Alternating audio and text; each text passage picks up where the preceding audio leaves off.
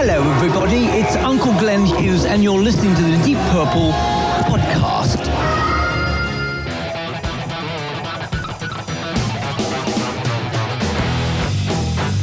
You're listening to the Deep Purple Podcast, a fan podcast about one of the most legendary bands of all time, Deep Purple. We take a look at the music, history, and people behind the band Deep Purple and beyond. Welcome to the Deep Purple Podcast, the first and only podcast devoted to one of the greatest bands in rock history, Deep Purple. Today's episode is episode number 232 Glenn Hughes live at the Worcester Palladium. And coming to you from the sunny suburbs of Chicago, I'm your host, Nathan Beaudry. And coming to you from the suburbs of Providence, I'm your co-host, Ron. That's it. just, just Ron. we'll, we'll explain it later.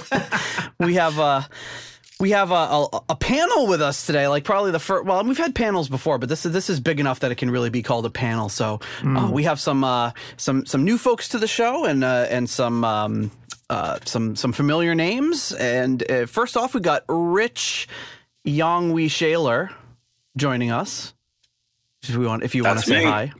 Sure, from the uh, free suburbs of Boston. we also have a couple other uh, familiar uh, names. We have the Gardeau, Peter Gardeau, coming. F- where are you coming to us from? I'm coming from up the road from the Bought Williams house. Very nice. Very nice. We've got the Roback, Mark Roback, joining us. Welcome yeah, to hi, the show. Hi, guys. I'm coming to you from down the road from the Noah Webster house. Ooh, Noah Webster. Not as much fun to say, though. No, no, it's, it's, it's a poor substitute actually.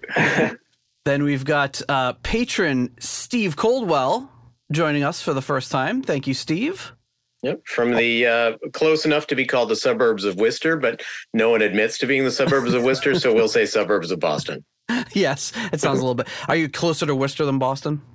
Closer to God, I think I'm right on the line. There pretty much then 50, call it Boston. Then let's call it Boston. Yeah. And then, newcomer to the show, our friend Eddie. Eddie the friend. the friend. Hailing from southern Connecticut. we didn't vote on that. Glenn Hughes didn't say so. Yeah, there's, there's, there's another name that he sometimes gets. Yeah, there's but, no endorsement there. so Eddie Eddie joins us as well, and all of us were at the show. Um, and before we get into that, we'll just do some real quick hi- housekeeping uh, ways to support the show. Uh, you can leave us a five star review on Apple Podcasts. You can buy some merch at our Etsy store. You can become a patron on Patreon or on PayPal for as little as one dollar a month. You can also donate on PayPal PayPal. You can use Cash App, dollar sign DPPOD, or support us on Ko-fi. Um, before we get underway, we do have a few uh, quick things to talk about, and one of them would be if I can find the jingle. It is. Wait, wait, where is it? Here it is. patron. Oh my goodness, we have a new patron, folks. This is really exciting.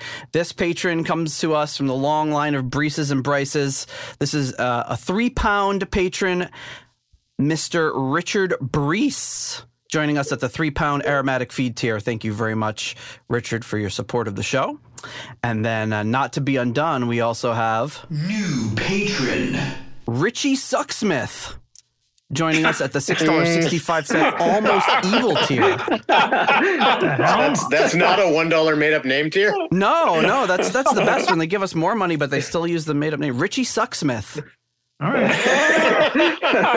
you got your blacksmith, your, you know. Well, it might be his real name, so we might lose him after yeah. this episode.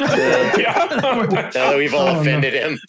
Yeah. like, I'm out of here, those jerks. but once you hear Richie, too, you figure it's got to be a, a put on. But um, Richie writes in and says, um, hi guys, loving the podcast. Thank you. I live in Melbourne, and the recent Melbourne sh- live show reminded me to get in touch, leave a five star review, and become a Patreon. I have been following Deep Purple for 40 years. I always thought I knew all I needed to know about Purple, but then I discovered your podcast. You guys have introduced me to even more branches of the family tree that I had either missed or discarded many years ago. Thanks again, Richie. So, all right, Richie Sucksmith. Welcome to the uh, welcome to the Hall of Patrons. And speaking of Richie's patrons, going to email back next week and say, "You guys are mean. I'm out of here." yeah, yeah. My name's Rich- and maybe it is. Is, is Sucksmith the name? Somebody, somebody Google that and get back to me while I talk about our uh, executive level patrons. So, Suk Smith Yeah. with a, with an umlaut. Well, indeed, it was was he the he was five star, right? Was he the one hundredth? Um, well, we'll get to that in a second because I had a couple of other, I have a, a couple other reviews to, to go over. So I haven't gotten to his yet. So, um, uh, uh, I'd like to thank our executive level patrons before we move on. At the $25 Uncommon Man tier, we have Ovis Nakvi and Purple Maniac. At the 15 Squid tier, we have Alan. At the 15, oh, we did, already did that one. The turn up to $11 tier, Clay Wambacher, Frank Thielgard Mortensen, Mikkel Steen, and Will Porter, PhDPP. And at the $10 Someone Came tier, Ryan M., Jeff Bryce, Victor Campos, and Better Call Saul Evans. Then, of course, who could forget the Hughes Oween by 2033 tier?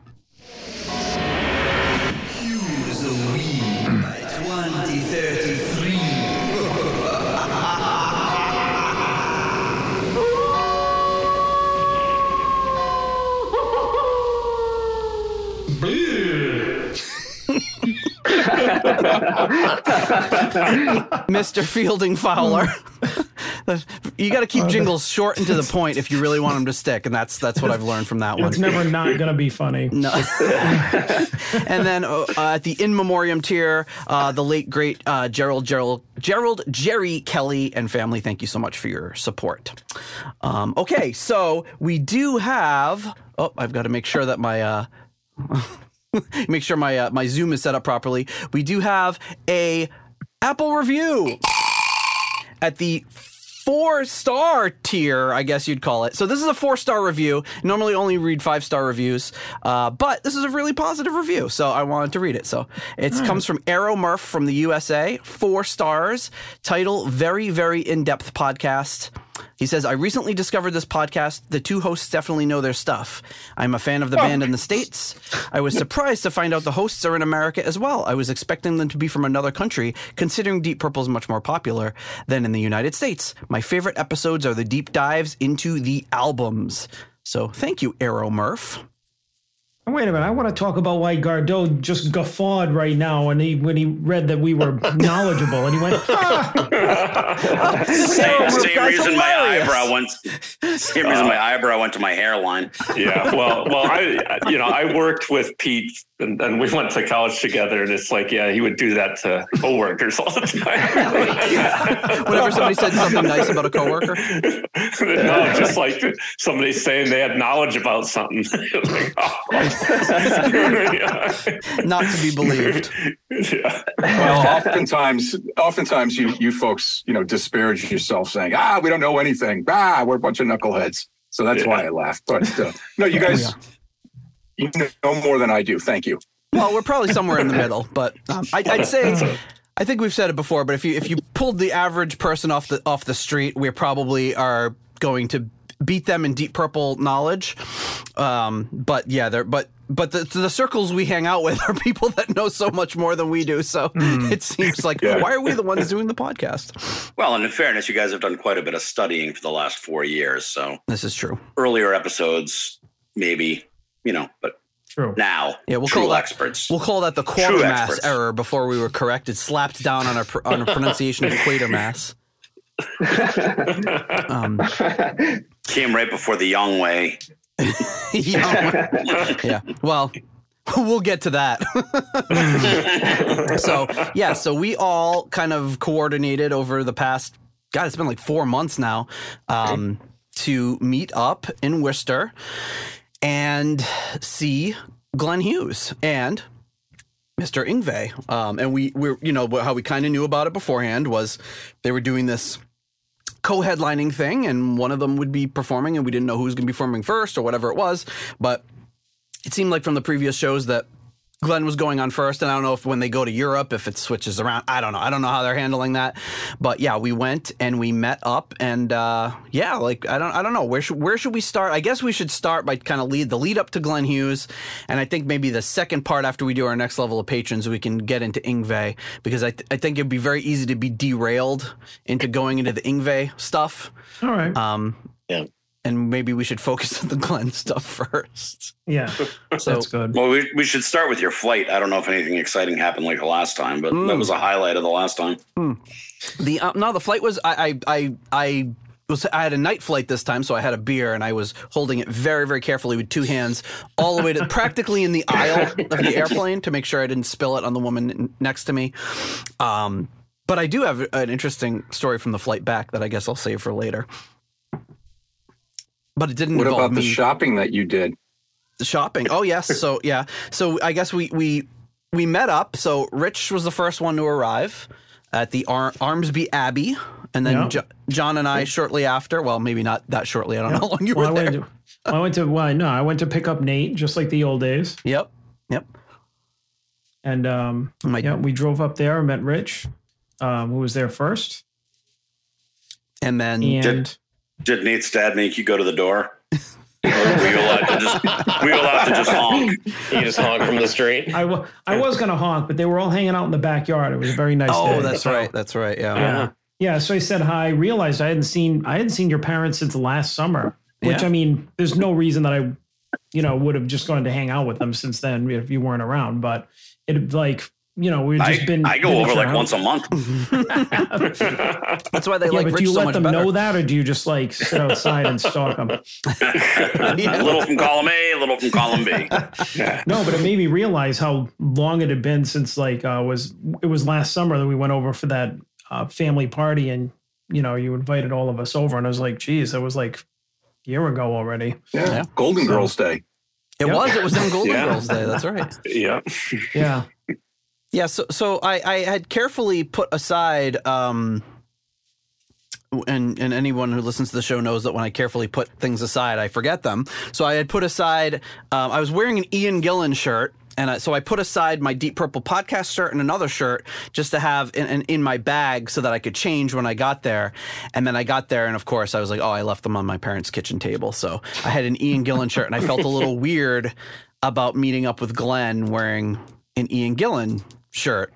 Um, and a bunch of you mentioned the, mentioned that as well.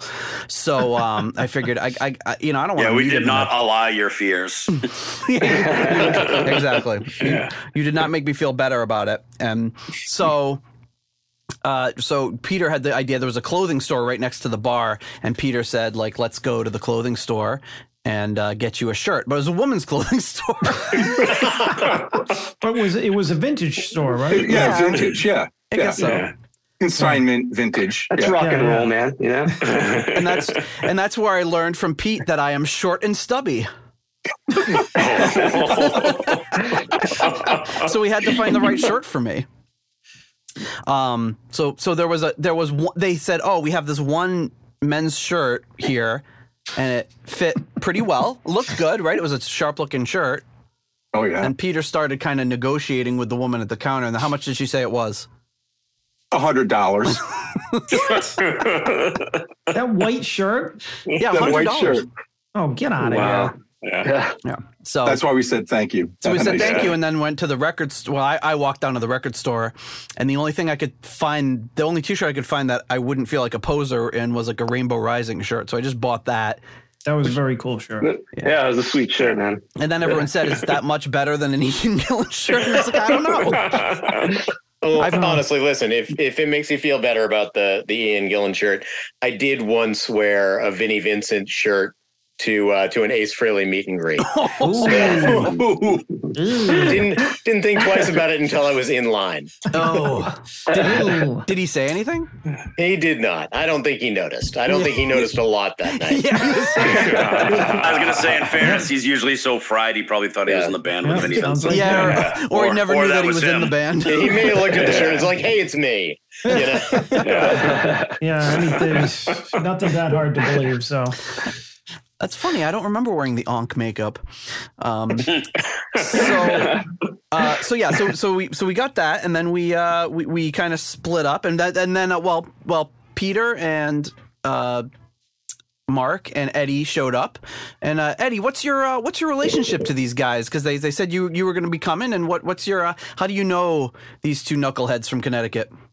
Yeah, so um, actually, back in 2008, like I started working at uh, the same company that Mark and Pete started working at, or had been working at for years, and uh, you know, hit it off with the guys. You know, we kind of sat in the same cubicle. I, at one point, I know Mark and I sat in the same cubicle. I think initially, and then later on, a few years later, Pete and I were sitting across from each other, and uh, learned a lot from those guys. They're hilarious, very uh, very clever, very witty. Uh, I have a, quite a few stories, maybe for another time to share with you guys. But uh, that's how we that's how we hit it off, you know. And uh, Pete actually, like maybe about a week ago, he was like, "Hey, I have scored another ticket, or I have another ticket. Um, you want to come to the show?" And I was like, "Yeah, it'd be pretty awesome." It's been a while since I've been able to actually go to any shows. Uh, being a you know recent U dad, and uh, it was great to catch up with with the guys and and see Glenn Hughes play. I was like mind blown, to be honest. I was just like, wow. Awesome. So yeah, Did you know much about Glenn or Deep Purple before that, or Deep Purple, yes. I've always kind of been into Deep Purple, not as I wouldn't say deep cut. It's like you guys, um, but uh, you know, exposed to Deep Purple through friends and you know friends' dads growing up. Friends, And uh, dads. yeah, it's true? Yeah, actually, uh, my old college roommate Austin, his dad was like a huge Deep Purple fan, and really? Yeah, was it his like name really Anton in- Glaving by any chance? no, Trying to figure out who some of our patrons are. no. Uh, Leaky Actually, Mausoleum. yeah, no, a buddy of mine, his, uh, his last name is Coward, Austin Coward, but I don't remember. Like, I guess that's his dad's last name too. But I just remember him always talking about his dad being really into Deep Purple and like the bass in Deep Purple. And so, like, growing up, I was like, yeah, man. I mean, started listening more to it in college and like really, really enjoyed, you know, their music. I think I kind of was exposed more into like a lot of what people classify as classic rock, probably more in like late high school and, and then college, and really getting into like stuff like Black Sabbath and and Deep Purple back then. So it was really cool. But uh, yeah, that's so I didn't know much about Glenn Hughes, and you know I, I learned quite a bit from you guys. I guess that night and going to see him I was just like just wowed. I can't believe the dude's like in his 70s and still rocking out like that. Like that. I hope that's me. You know what I mean? Yeah. Yeah, yeah. I can't even that do it now. energy, the the vocals, like yeah, I know, right? I mean, it was really impressive. Nice. Well, yeah, this this is our people. Deep Purple, Black Sabbath. We're we're loving it. We're glad that we uh we're glad that uh Pete talked to you about about coming over. So Yeah, um, me too. So at this point we split up and uh Steve was Steve was was joining us a little bit later. Um but we uh we went to the club and we got in like two separate lines and we went through like the immense security of getting into this club. Yeah. which was it was like much more so than TSA, I think. Yeah, it was very, very unusual because it, it was like um, they, um, when we, you know, we were waiting around for a little while and there- there was probably, I think there were like maybe like a dozen people outside waiting to get in. Yeah, like 12, VIP. 15, something like that. Yeah. And so we went in, they, um, they wouldn't let you, what wouldn't they let you bring in? They well, I had a bag and, and Yeah. they wouldn't let me bring it in because it had water in it. Okay, right. And then and then I came in and they wouldn't let they wouldn't let me bring my Sharpies in to sign the albums. So Yeah. That worked. That worked out. we'll get to that. Mm. so so we had parked at uh, a lot that was like literally like right like you could see my car from the entrance of the the Palladium, which was great because Nate, Nate went running back to my car. Like, yeah, it was I think he so gave you the close. keys. Thank God. and you like threw your bag in there, and then you came back, and then we passed each other. Like, give me the keys. I gotta put my sharpies in there. and so it was like it was, that was kind of like the Three Stooges. But then we uh, we wound up getting inside and um, you know waiting around, and we heard a little bit of the sound check, which was very cool. yeah, in the yeah in the background we could hear. Yeah, and I remember uh, Rich yeah, me, was you, and Rich. Yeah. Rich was like somebody was singing. Rich was like, "Is th- I don't know if that's Glenn. Is that Glenn singing?" And then all of a sudden he's like, "Ah!" yep, that's him. um, yeah, they didn't know if there was somebody else testing out the mic. Uh, but yeah, they, so we got to hear the, hear those couple of soundcheck songs, which was really awesome. A little muffled, obviously, because the doors were closed. But um, and then we got to get in, and we uh, we were waiting in line, and we were be we were right in front of uh, this cool guy Tristan from. Um, outside Montreal, Quebec. So Tristan, Mm-hmm. if you're listening, hey, drop us a line. We'd love to stay in touch with you. But so we started talking a little bit about, um, you know, he drove he drove down that day, I guess, just to just by himself, just to go meet Glenn Hughes and see the show. So it was really cool. Well, How many business cards did you drop? Oh, business lot. cards? Well, well, yeah. Rich in line. Rich was Rich was handing them all out. So he was he Like was the he was our mayor. marketing guy. 'Cause me and me and John are all like shy, and Rich is like Deep Purple podcast, Deep Purple podcast, and handing them out to everybody. Um, and then there was yeah, there was a lot in the bathroom. When I went to the bathroom, they were like on the floor, all over the toilet paper dispenser. That was me. Yeah, I went in there and I was just like like a like a a blackjack dealer. I'm like, I'm like, see ya. And yeah, I, I I went into the bathroom. uh, Well, that was at the uh, at the bar. I, I went in and they were all over the place, but it, it was like for just a half a split second, I was like, "Wow, isn't that a coincidence?" This Deep Purple podcast stuff all over the bathroom. Where did they get those tiles? you yeah, could have you could have slid just one under the ladies' room door. There you go. That'll cover. or cover I could have just walked right in. There was no line. Hey, there you go. or you could have just gone up to the one lady and handed it to her. That's true. I would say it was a, it was um I'd say this show had a, a higher percentage of female audience members than like Deep Purple proper did when we went to go see them. I, and part of that too, I'm going to say might be. Uh, I go to I go to a lot of shows at the Palladium, and Worcester actually does tend to pull a pull a significant female audience, much more so than if you go to see you know, any of the the hard rock or metal bands in Boston. Hmm. Really? Hmm. I wonder why that Interesting. is. Yeah, I just think your judgment was off. There was a lot of long hair and skinny dudes. Could have been that too. yeah. Um, so yeah, then we were in line and we got to we got to meet Glenn. And the coolest thing uh, was um, when I walked up and said who we were. He he seemed like genuinely like, oh No, oh my he- god, it's the guys he from the Deep. Purple You- podcast. You, yeah, you that was genuine. You told him, and his his like his jaw dropped. He was like, "Oh, like oh my god!" And I was looking at him. I'm like, he is not acting shocked to see us right now. Like, what the is this? And he's like, Did you I give love him you a, a business card? No, no, no, we don't because he already follows us on social media. So I figured he doesn't really need. He's listened to the show. He doesn't need to probably know about us. So I was like, I'll But save we- my card. But, But- we were standing there together, like you know, Nate, me, and then and Rich. But we were all in the same vicinity. But it was Nate's, you know, time to meet him and get his stuff signed and everything. But he did say that something to the effect of he doesn't follow a lot of Deep Purple uh, related uh, uh, things, but we're one of the ones that he does, which was like really cool to hear. Yeah, yeah, and yeah, and I told him too. I said, please don't act like you're amazed to be meeting us because like we're like literally meeting somebody who's been a hero for over 30 years now so let us be the ones that are starstruck Yeah. um, but it, he um not that he was starstruck but it was just funny. He was like you know because we, we've talked a little bit back and forth. He knew we were going to be at the show. And he even remembered he's like you guys were at the show i did in illinois back in For the Dead 2021 and i'm Daisies, like yeah. wow yeah. you remember the show we were at. That like, wow, that actually surprised me more because I mean he's he's got to have like a way more going on than we do, and I mean it's like to to remember that was um I thought was pretty impressive. So very cool. Yeah, and very he was cool just very appreciative and said, you know, you guys have been very kind to me over the years, and I appreciate it. I was like, wow, that's really really cool. Um, so I uh, I got out my you know my albums to sign. I had well, interesting. Well, so let me back up a little bit. So I had ordered three albums to be delivered to John. And then three albums to be delivered to me, just so we could sign them. And I didn't want to bring my albums, so I brought these over and had them delivered to my parents' house, so I could just like leave them there, and they could bring them back, and I wouldn't have to lug around these albums. So, I, I, my copy of Play Me Out isn't that great, so I got a nice brand new copy of well, not brand new, but a nicer copy of Play Me Out looked great. Opened up. um The other one was Come Taste the Band, which was like almost in mint condition. I was super excited about that. Then I open up Trapeze. Um, you're the music, we're just the band, and it looked horrible. It said it was very good condition. The al- the album cover looked terrible. In fact, let me um, that that I could share on the screen.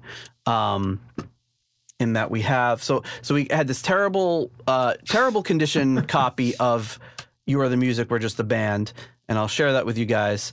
And um, it, the good thing about it is it came already autographed, which I thought was was pretty nice. Um, so you can see that there on my parents' uh, ki- kitchen table. so it says it just on the top. It says on the it says Kenny. Oh yeah, I brought it to the Kenny Loggins concert last week. Kenny. So yeah, there it is, Ke- Kenny, Oy. and and this is this is what qualifies qualifies for a very good cover Ooh. condition, that big ring wear and all that. Um, the That's vinyl not- itself was beautiful, but it was Kenny, and the guy who shipped it to me was named Kenneth. So um, I think this was his copy, and that's how he. he Well, and it, and he was in the crowd. He just signed above his head. yeah, maybe that was it. I was way in the back there. But that so that was a little disappointing. I was like, I don't want this this if even if the quality wasn't great, I would have had him sign it. But I was like, I don't want this album that's sort of sort of signed by Glenn Hughes because it's Kenny as well.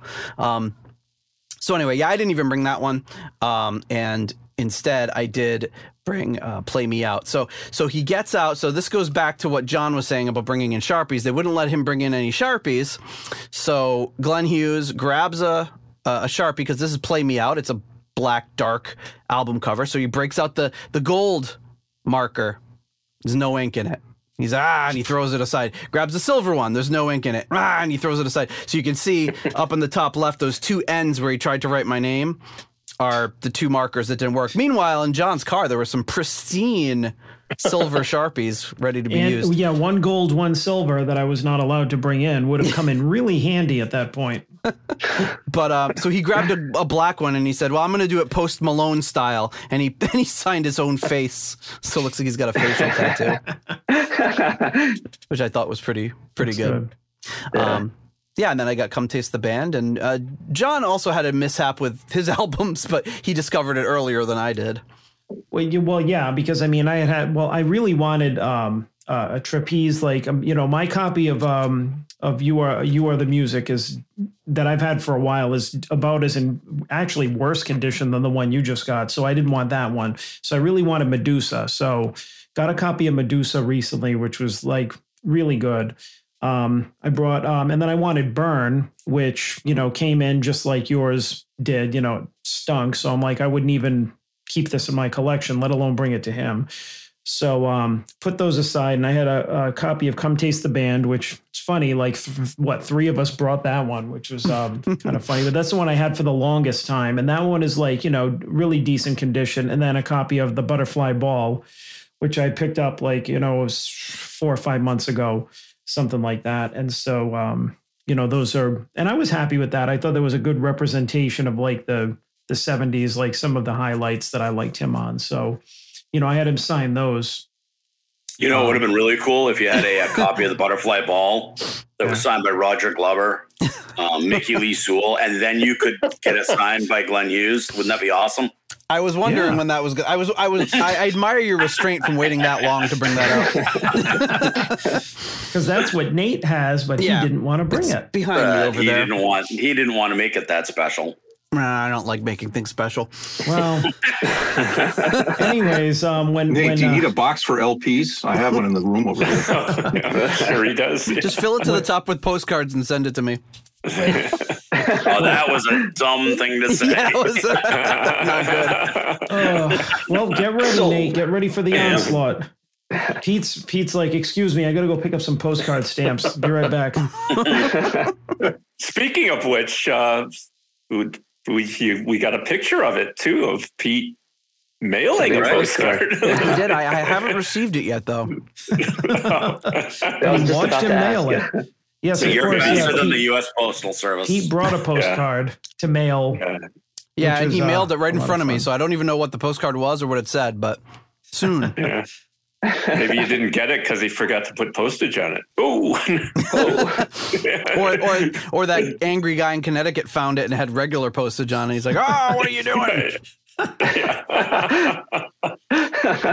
So um, just to to wrap up uh, to wrap up my experience before meeting him, he was just like, "Oh," he goes, "So you're Nate, and who are you?" And I said, "John." He goes, "Oh, Ron," and I was like, "No, no, John." And it's like, and I have this problem all the time, even when I really enunciate my name, which is really difficult with the Jason. I said, "John." He goes. Okay, right, Ron. And I was like, oh my God, he's going to sign all my albums to Ron. I don't want to correct him. I don't want to correct him again. And so then when Nate had wrapped up, he came over and he goes, "Oh, and this is John," and he's like, "Hey, John." I was, like, oh, thank I was like, God. John, very.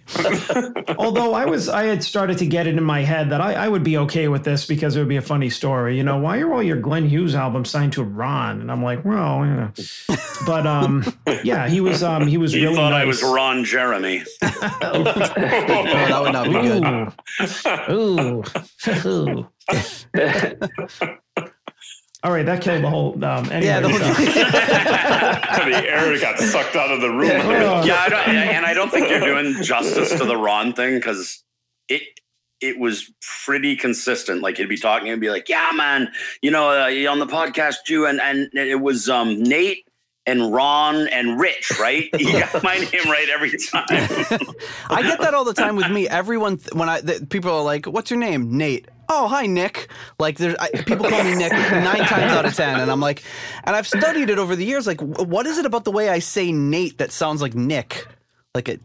I mean, I get mean- it. It's four letters. It starts with the same letter. There's some similar then- sounds, but I I don't know. I get that all yeah, the time. Yeah, but your your guys' names I think would be harder to mess up. Mine, I think, you know, to give him that, you know, uh, over fifty years of music blaring in his ears and uh, yeah, and we're in a loud club and all that. I mean, yeah, everything else. I get my name, but anyways, he he signed my albums. Really, really nice, very cool. You know, took pictures with us. Oh yeah. Um, you know, which Don't- was um. Don't forget Nate. Nate feel did the uh, Nate did the Secret Service move for you though. Right as the pen was coming down on your first autograph, Nate threw himself in front of it and was like, uh, "It's John. Yeah. It's John." I did. Uh, I Too did. I bad I wanted to didn't make have sure it I for got it right. Pete's sake. Thank you, Nate. for Pete's signage. Yeah. Found one. Well, So then- there we put it- go, Magnus. It's a Magnus. Yeah, why won't it? Oh it's all boy. Oh blurred. boy. Oh Uh, well. We, we know. We I can tell. I can tell the label. Yeah, I have it blurred out because I want to make sure if we show their stuff that they're paying for a sponsorship. So I don't- thinking. huh? yeah, I don't allow I don't allow any uh, free pl- product placement. Um, So uh, then after me was uh, Rich's turn meeting Glenn. nice guy.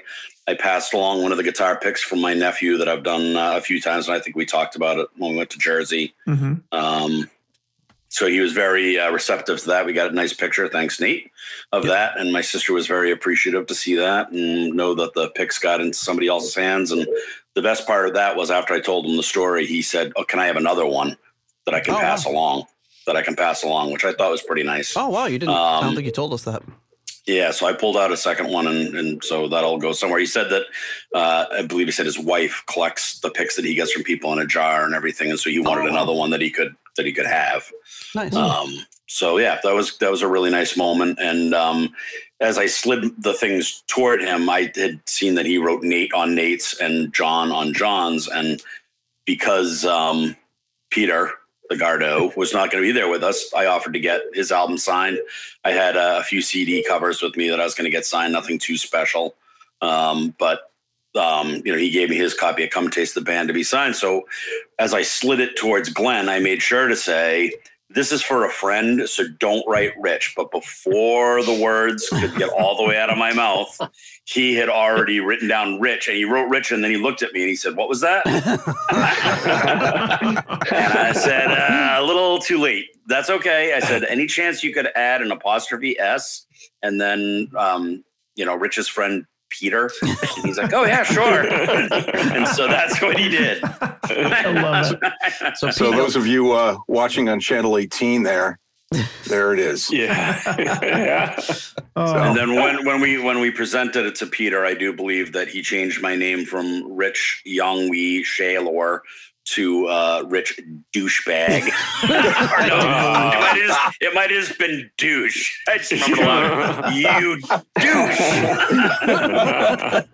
Pete had a few drinks at that point. So I, I told my wife I told my wife that story. She's like, "Oh, that's so something you would do." I'm like, "No, it's, it's something I've done." yeah. I said it's something I've done, but I didn't do it to him.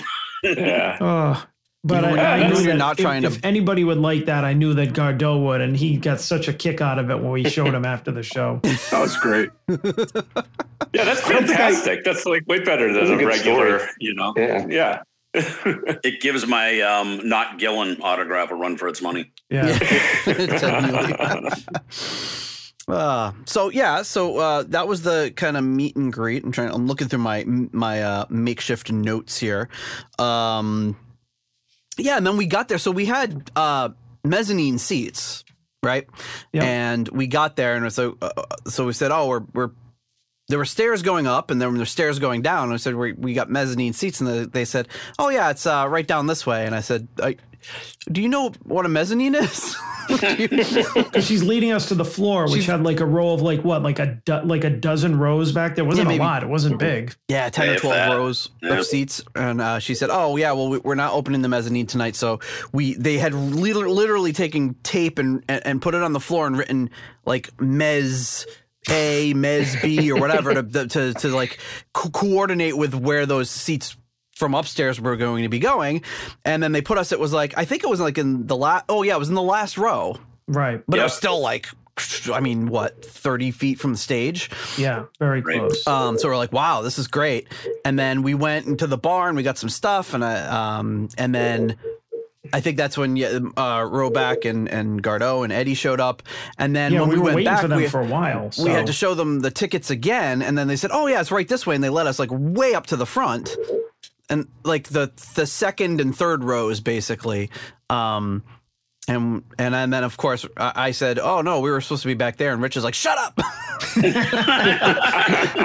Well, in the meantime, I'm up at the bar getting another drink, and it was, you know, it was taking a little while. So I came back, and you guys had gone ahead of me. So it had been like five minutes, maybe ten minutes. So I went back, and I, I like looked at the back row, and I'm like, all different people, and I'm like, these are my friends. And I start looking around, and I'm like, so the girl that was showed us our seats before, she goes, uh, "Can I help you with something?" I said, well, "Where'd my friends go?" And she goes, "Oh, they're up there." And then I see Nate like in the friggin' second row, and I'm like, "How the hell did we get up there?" And so I went up there, and so me and Nate were in the second row, and then the rest of you guys were in the third.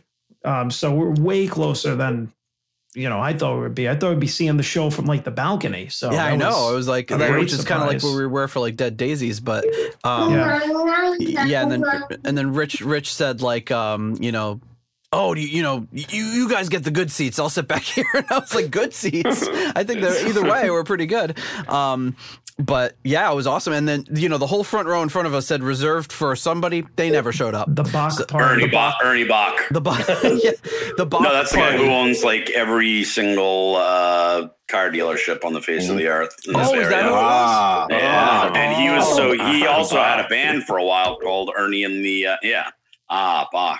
I thought Um, his party showed up for Yngwie though. I think I think they, showed did up some like- of them, but yeah. he uh, so he had that band Ernie and the Automatics for a while with a couple guys from Boston, Sib Hashian and Barry Goudreau, and you know, some guys from RTZ, and they actually opened up for Deep Purple uh, for a couple shows in the area. So I was actually kind of hoping it'd show up because he's a pretty nice guy. yeah didn't you buy your car have. from him like Not a bad friend to have. Yes, I did, Yeah. and then I could have told him he could sponsor the the you know when my truck making noise. That could be his sponsorship.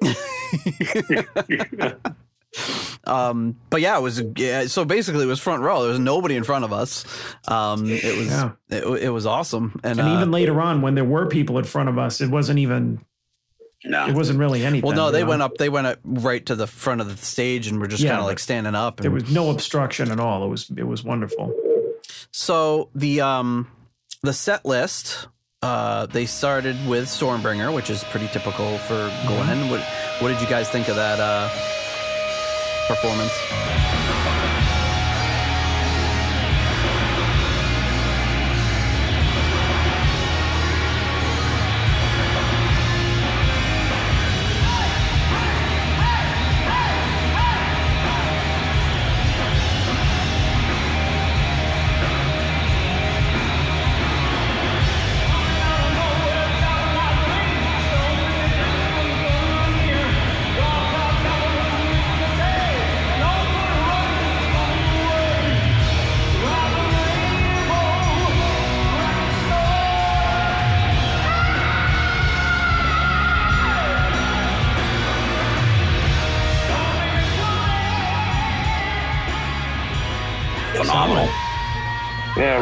Face, man.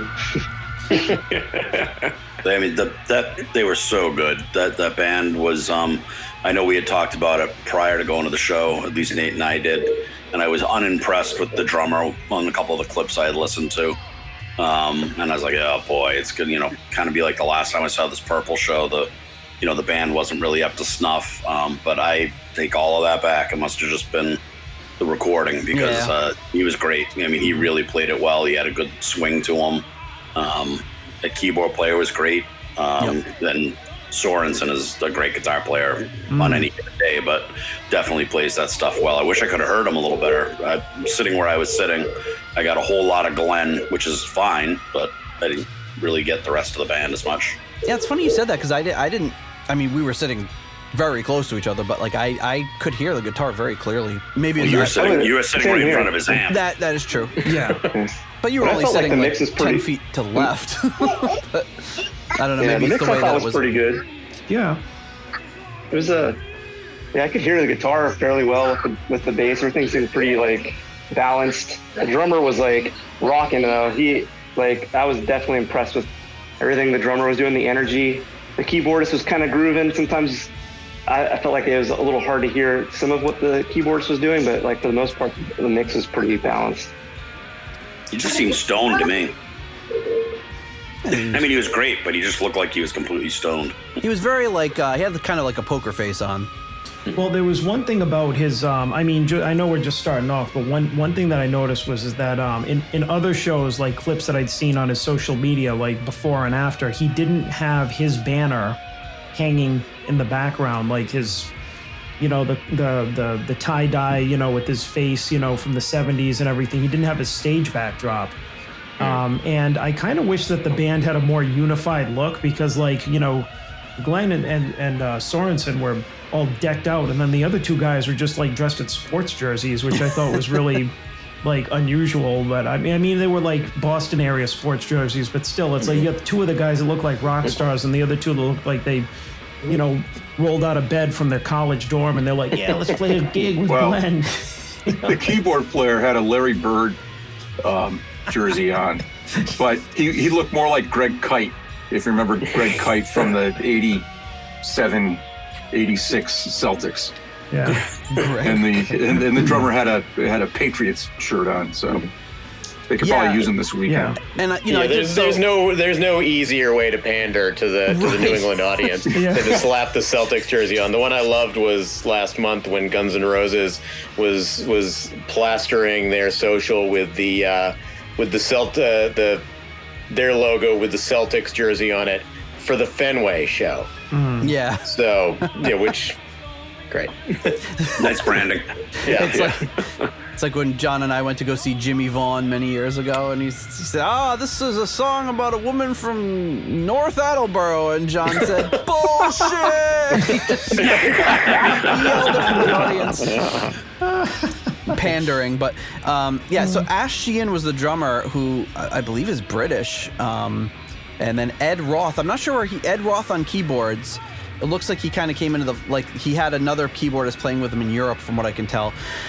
Uh, Ed Roth's got a bunch of social media stuff. I'll put the links in the show notes. But yeah, I was I was really impressed with both of them. Like Ed Sheehan's, uh, or um, I'm sorry, Ash Sheehan's style was uh, very very limited set, which I really liked. Very minimalist. I think it was like a, a four piece, um, but really really really played it well and did some really cool stuff. And Ed Roth was, you know, he didn't have the Hammond setup, but he had like a great organ sound and he did a lot of stuff on the electric piano, which I thought worked really, really well. Yeah, just to touch on what John was saying about the banner, I think that's a direct result of uh, Mr. Yngwie Malmsteen, because I also noticed that they weren't allowed to use whole sections of the lighting rig. Uh, the drummer was basically in darkness through the whole show. Oh, really? Um, I don't know if you guys noticed that. Yeah, I mean, if you look at any of the video, he was basically in darkness for the whole show. Uh, they were just sort of using some of the front facing lights on Glenn, um, but they were only using about a probably a quarter of what they used when Yngwie came out. Mm. Um, you know, and none of the effects. I'm sure that that was you know his doing. Of you know, nope. You know, I have my banner. You know, or my my Marshall stack set up, Mhm. and you know, we use the lighting. You can use this portion of the stage. You know, his, his usual shenanigans. yeah. Maybe it sounds yeah, it sounds believable, but it also sounds like. So, so maybe this is a, a time to bring this up too. Uh, there was a discussion on the Discord whether were they actually swapping in terms of opening versus uh, closing act, or was it always Yngwie closing? From people that have that have gone anyway that we know. As far as I can tell from all the people I've seen that seen various shows, it seems like Glenn has been opening, and, and in some cases there was an opening band and then Glenn and then Yngwie. but it seems like at mm-hmm. least in the states, like maybe for the European portion, it was different. It was more alternating, but it seems like it was mostly Glenn having kind of a shorter. I say shorter. It was still about an hour and a half, but like an eight song set. Yeah. Okay as best I could tell. Yeah, it's all I've heard. Any anything I've checked, that's what it was. Yeah, and looking at the set lists, both of them have been playing pretty much the same uh, set the entire U.S. tour, so it wouldn't make any any sense for Yngwie to just be doing a longer set up front. Hmm. Yeah, yeah, that was a set. one one very long song. So I, I actually we'll took a picture we'll of his set. I took a picture of that set list compared to Glenn's. Glenn's fit on about half a page, and then Yngwie's is like three sheets of paper, like with, the with, difference you know, being point, you could tell point one yeah. spacing. But you could tell one song from another with Glenn at least. yes. um, Anytime the music stopped and he put his hand to his ear, that's when the next song started. but, we get ahead of ourselves. yes, yeah. yes, we're gonna. So, so Nate, do you have any audio from from the show? Are we gonna share it, or are we gonna? I do. I might just like kind of edit it into the episode. Um, okay. But I do. have, right. I do have some good audio from the Glenn Hughes uh, okay. segment and and the Yngwie segment. Um, but uh, yeah, there was no the set list hadn't been put into a setlist.fm, and then I went back like uh, today maybe and uh, like half the songs have been just kind of thrown in there so i just rounded it out and put the actual full set list in there. So started with stormbringer second up was uh, might just take your life. Mm. uh, which was uh, uh, i think they did a really great job on that one. Um, any, yeah any, i really enjoyed that one. Yeah one of one of my favorites. Yep great organ sound on it. You know you did like i wasn't really thinking about it but you know the fact that he didn't have a hammond you couldn't really notice. He was he was he was emulating all those sounds very well. Um, then went with "Sail Away," really good version of "Sail Away," I thought. Um, yeah, yeah, guitar was really heavy on that one. Yep. Yeah, like, sorry, he did a nice job on that solo too. Yeah. Yep. Um, uh, then "Mistreated," uh, which didn't like he does a long version of mistreated but yeah i know you guys had talked about or john in particular talked about being worried about mistreated but what did, what did you think of the the song well, I thought it was good because, uh, and this time because I, I, remember the last time I saw him, which was, um, which was uh, five years ago, was um, um, when they did it. he like uh, the the whoever the guitar player was, he he like he cut it off. He was just like banat, banat, you know, and it's like, mm, no, you gotta you gotta extend it, you know. So you don't have to play it like Richie, but I mean, play it right you know? And um and this guy like he he wailed on it. He did like the trem picking at the beginning you know like um you know similar what what richie would do. And he like really let those notes ring out when he was like playing it which is how i think it should be played. So i mean i think that this version uh, was really really good. Because i was telling you before like oh, i'm not looking forward to this because i thought that maybe they'd be taking some liberties with it which they actually did during the solo breakdown. But like you said, with the electric piano kind of filling mm-hmm. in kind of the the ambiance in the background, which I actually really liked. I thought that it added something new to the song without kind of ruining it, you know, or, or changing it. It was like, yeah, this is this is cool. You know, this is a really good vibe for this song. So I was happy with the um, his version of Mistreated.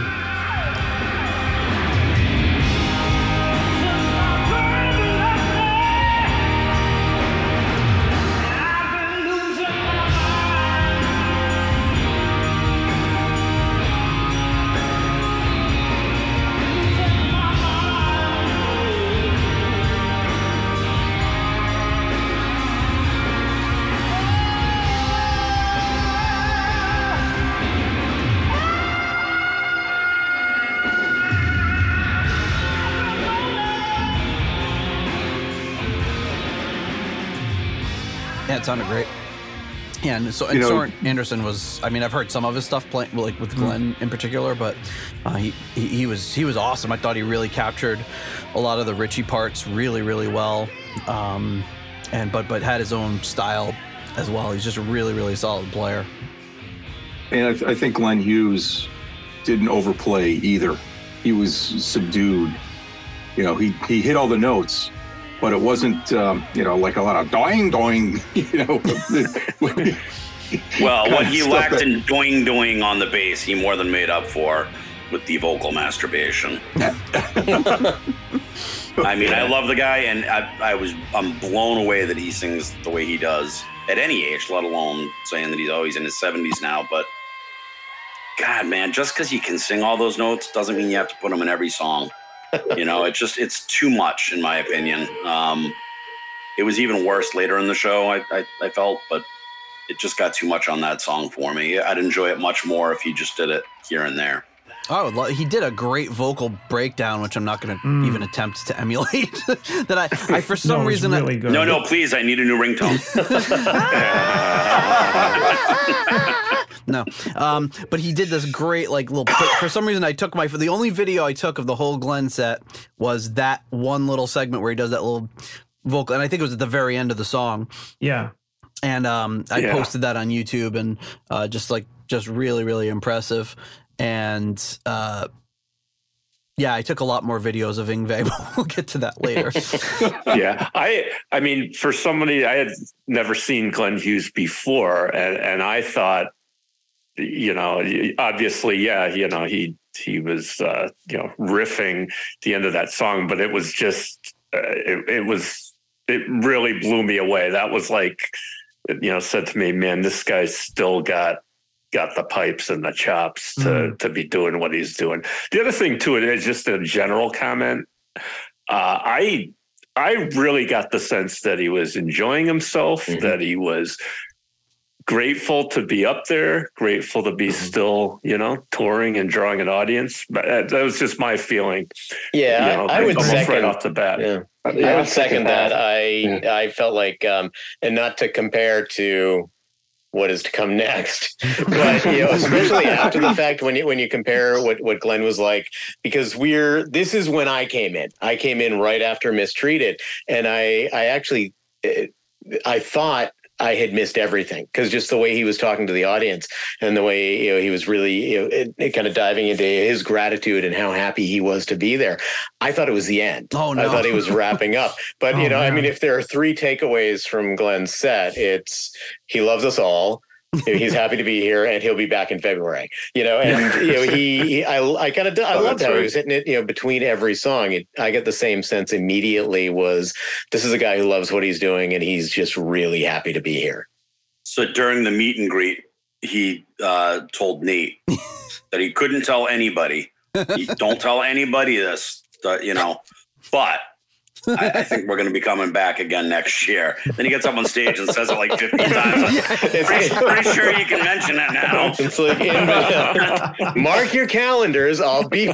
It's like Nate, But- keep it a secret for about 30 minutes, okay? Right. Yeah, no, our- I will, but I will say this is that um, another thing he said backstage, and maybe I'm, I'm reading too much into it, but he said this tour has done exactly what we wanted it to do, Mhm. and I couldn't be happier. And I think that's part of what we are seeing is that he's so happy that he was. And my guess is what they wanted it to do is kind of reestablish the fact that he can put people in a building um, with just Glenn Hughes Mhm. because the reception he got from the crowd, even though there was maybe you know a lot of Yngwie fans there, specifically there for Yngwie, um, that he clearly won that crowd right over. I mean, he had them. You know, as soon as he said get on their feet, everyone was on their feet and didn't sit down for the whole show. Yep. Um, and I think that's what he was talking about when he said it, it's doing what we wanted to. And I think that's why he was showing that gratitude and happiness from the stage because he just he saw that people really, really were enjoying what he was doing. I mean, how could you not? Even if you didn't know him or like him or even know any of the songs he did, just from a musical standpoint, you have to look at it and be like, holy crap, that guy is great. What a voice. What, you know, what a player. Oh, 100%. I hope he. I, I I was hoping we'd come back in December for his Christmas album show. Oh, that, uh, that would be great. like a, a Christmas like a Christmas show. That would be awesome. Soulful Christmas, front to back. Wait till wait till Pete gets his signed copy of that for his Christmas present. It's his friend. No, that one we got Nate, John, and Rich's friend. yeah, That- that- Santa's yeah. little helper. That album's set- selling for like three hundred dollars unsigned, so that would be quite a quite a find. Oof. Well, there is only one available.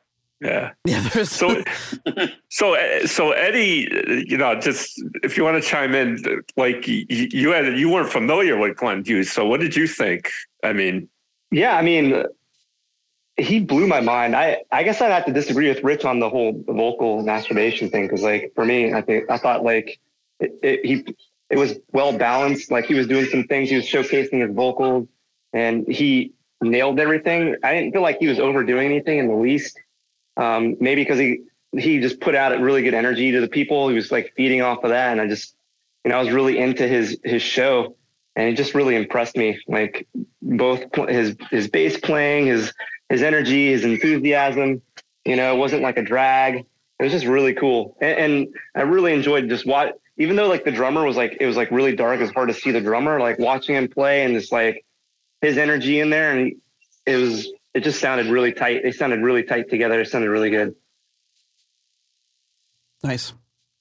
Yeah, yeah, um, man, that guy rocks. Yeah, Yeah, I, I feel like um, I, can't deny the vocal masturbation, but at the same time, I have that kind of feeling of I got what I paid for. You know, because uh, you know, like my uh, you know the for a long for the longest time, the only uh, the only Deep Purple albums I owned, I uh, I worked at a, a radio station uh, in college at BU, and um, which was great for you know pillaging things that were sent to us from the record company. so I was working for the uh, the radio station when Metal Blade reissued uh, Stormbringer, Come Taste the Band, and Made in Europe. So up until maybe ten years ago, those were the only Deep Purple albums I owned. So for me, Deep Purple was David Coverdale and Glenn Hughes. So, you know, coming into this and having the set list, I don't want to, I'm not going to ruin what's coming next, but having the set list be primarily from, you know, the albums that I knew, um, I feel like to some extent, know, seeing him live uh, meant more than seeing Deep Purple live for the first time, in, in which I still have not. Um, but uh, but yeah, he was definitely over the top, no question. There was only one part that we'll get to eventually that I was like, eh, maybe not that. But um, but no, I felt like I, I got what I I got what I wanted. Wasn't that you yelling Speed King from the back? I thought that was you, somebody. Pete. I that was Pete. It actually, I think we Yell Speed King. yeah, I don't know if you guys got a chance to listen to the audio I sent, but you can definitely distinctly hear Speed King being yelled at a couple points. uh, there, there was no way we were not gonna. No, I mean, how, yell how do you Speed King. not?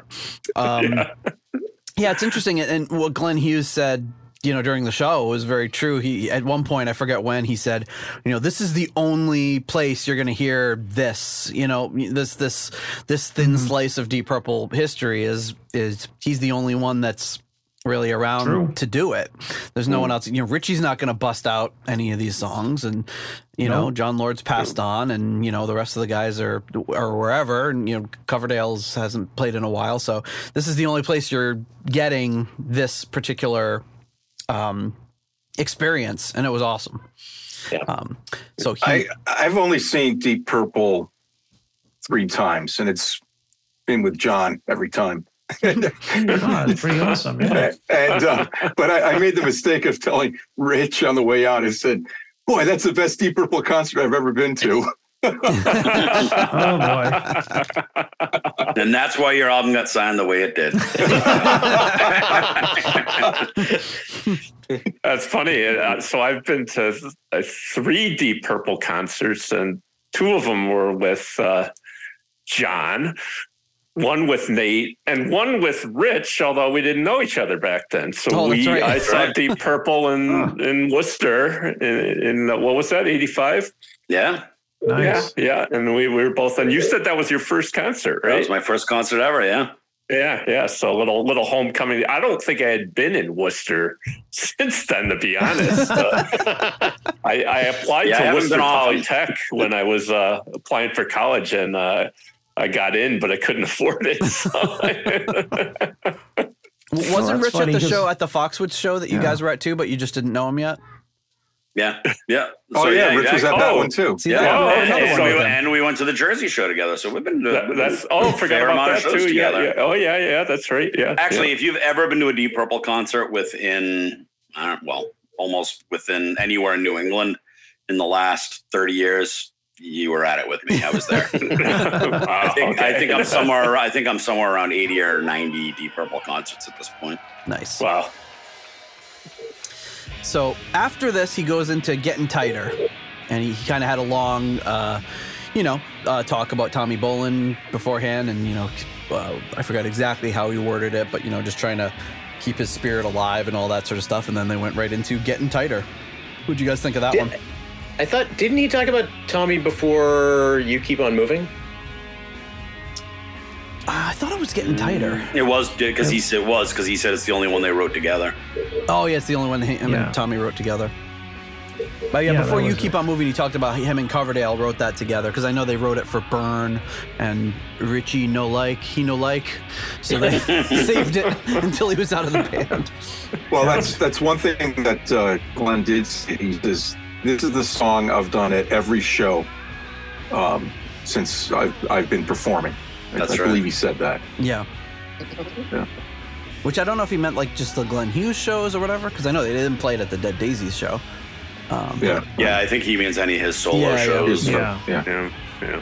But, I it was, that you know, was- that's a, that's a favorite of mine, so I really yeah i mean that's it. that's a uh, that's a deep cut if there ever was one i mean anybody that's a uh, um, a, a mark four fan um, you know that's that's a real treat live especially uh, like loving that song like we always well anything off that album really. I mean anything off come taste the band is going to be a deep cut. So uh, really if you think about it so just you know i remember the first time that he did that i was just like oh my god yes. Yep. it's like you know this is a track listing man. But yeah that's um yeah they did a great great version of it. And a, a long um, instrumental break in the middle, and that's where the keyboardist, I think, for the second time, really did like some like like really like mellow electric piano, and it just sounded awesome. yeah Yeah, and at this point, I was uh, I was just feeling very relieved too because I love that I could miss the entire first half of the set and still get about 40, 45 minutes. Yeah, you know, in yep. the second half. That you know, it was great. Yeah, and I was I was chatting with our, our with our esteemed patron Ovis Nakvi, and um, you know we, we have a, a WhatsApp chat going where we're, we're just basically talking all day every day, and um, I was telling him before the show that oh no, people are saying he's only doing eight songs, and um, I'm really worried about you know like oh man, I thought it was gonna be a longer set, and I was just you know I was feeling you know just a little like disappointed, and he just like really just smacked me into shape and was like and started busting my balls about about it. He's like, oh, he's like, I'm sorry. Is the 72 year old guy uh, who still sings like better than anyone on the planet, uh, you know, only doing 90 minute set for you? And then I was like, all right, all right, I get it. and he said, I said, trust me. He's like, it's gonna be an awesome show and everything. And it's like, it couldn't have been more right because it didn't, it didn't feel like a short set watching it because on paper, yeah, it's eight songs, but they put so many cool jams and breakdowns and everything into it that it was really felt full and, and, and full of life. well actually after the last show that i saw him that that first one which i can go back to as i want to say something about it later was i still have the um, i saved the you know the set list from it he only cut out two songs so he did all the same songs almost in the same order as he did the only ones he didn't do was you fool no one which i would have loved to have hear, heard the other night and um, smoke on the water which i'm fine with Yeah. Ah, we heard it later. Yeah. Yeah, we heard it later. We, we heard it. Yeah, yeah. yeah. so really, so really, he only cut out two songs, and one of them was a Mark III song. So it's like that was really the only thing that we missed out on. And I mean, between between that and mistreated, like getting, you know, getting one of those is like a toss up. I'm glad we got one of them, but I would have loved You No One. yeah, it's a great song. That's a really good song. Yeah, but I mean that's really so. I mean he really like his set. I I guess wasn't as short as I initially thought it was. It was really two songs shorter. Well, actually the um, uh, he didn't do the Georgia on my mind either, which he did at the previous Oh, show. thank I goodness. saw that. well, I have that to was say that of, was but that was that was part of really smoke im- on the water, right? I, I think so. Yeah, yeah. Uh, but that was really that was really impressive the last time I saw him, just because um, you know when you when you talk about him going off on all the vocal runs and everything, I mean it was really condensed from the last time. I'm glad I saw it before, but I'm glad I didn't have to, you know, uh, see it a second time because it might have been a little bit too much. Mm-hmm. Yeah, Really? I It took, really two, it took appreciate. two times? What? I said it would have taken two times for it to be too much. well, I'd never seen him live before, so like you know that that was Right. that was really you know a No, I- to see it. I enjoyed the the first time too because I really had to go to the bathroom and that gave me that opportunity. yeah, I, I also I, I I gotta say I I appreciated hearing him talk about Tommy Bolin too, and uh, it just you know I it I think it really added just to the kind of the sense of likability about Glenn and the just this this warmth that he Mm. brought to the room and to the stage and to the performance because you know I'm, I'm listening to him talk and it it was you know so striking because it's like you know you never hear Gene or Paul talk about how much they miss Eric Carr you Mm. know and you know, these are these are guys who you know they they they work together they play together you know there's got to be an impact on their lives and i feel like the only other one we ever hear about you know ozzy will talk about how much he misses randy rhoads but Mhm. but you know a lot of rock stars that have passed away and you never hear directly from the people who worked with them about how much they miss them so i, f- I found that actually really refreshing Yeah, and and, I and agree. the, the whole gratitude thing too is you know he's very much into that. Obviously, if you follow, mm-hmm. ever heard him speak or interview or follow him in, on on social media, but you know, you just get the impression that here's a guy who's been sober now for whatever twenty seven years, twenty eight years, however long it's been. It's been a long time, and was really, really in a bad place for a very, very long time. And I think he just really recognizes how lucky he is to still be here. And it, it, he comes across as somebody that just does not take it for granted at all. Um, and it, I know it's it, it's a it's a hard road and recovering from that sort of thing, and it's an everyday thing. But he just he seems to be somebody who's. Um, you know, he, he talks about music. He loves music, and, and and we've talked about on the show. He's he didn't produce a ton of material in the 80s. Uh, he did some stuff, some great stuff, but you know, he's somebody who's been making up for lost time now for 30 years and doing a great job of it. So, um, okay, then went on to "You Keep on Moving." Um, what do you guys think of that one?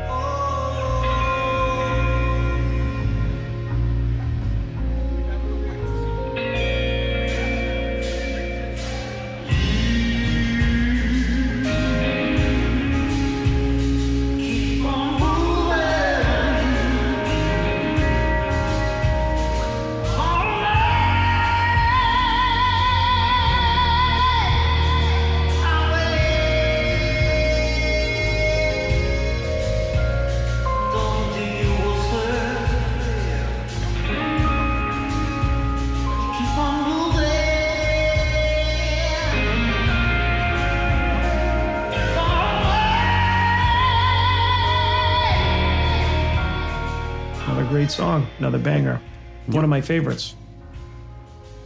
Yeah, I think it came out really, really well. And and and I think the thing we didn't really talk about yet is, is Soren Andersen vocally was really filling in uh uh on those harmonies in a way that I wasn't really expecting because you know it. it I don't want to say it loses something, but when when Glenn's singing like one of these songs where the harmonies are supposed to be, it does feel a little bit sometimes like there's a piece missing. Um, because he's only one man, but I think Soren Andersen did an awesome job filling that, that spot in. hmm Yeah, it's I think what helped Yeah. make that as good as it was. That and uh, they really worked that slow build, which I enjoy. then um i guess it was i guess it was almost kind of like a mini encore but i don't think they ever did they leave the stage after that or Um, for Yeah. like a the 30 Yeah. second. yeah. Yeah. okay Yeah, Yeah, that's when Michael McDonald came up. yeah. Yeah. Well, it was interesting because the the uh, you know the roadie or whatever they came out and was unplugging the Glenn's stuff. yeah You know, and I was like, oh, what's going on with this? Is there no no encore or, or what have you. And then later I thought oh, they got to make sure they're starting to get rid of the stuff before Yngwie comes on. Yeah, he was he was starting to wrap cables, and I, I thought that was going to be it. He was doing it really yeah. fast. Yeah, I was like, yeah, Yngwie does not like to wait to get on stage, so let's do it. Oh the the guys Get to off my, my stage. guys to my left were losing their minds. They're like, "No burn, no burn." Come on, man. Have you ever been to a show before? Oh man. Speed King. But then it was, uh, yeah. So Rich pointed out it was Jimmy Glenn's manager who got on bass at that point, and then they did Highway Star. Um, and then what, do you, what did you guys think, particularly of the opening of Highway Star? Oh man.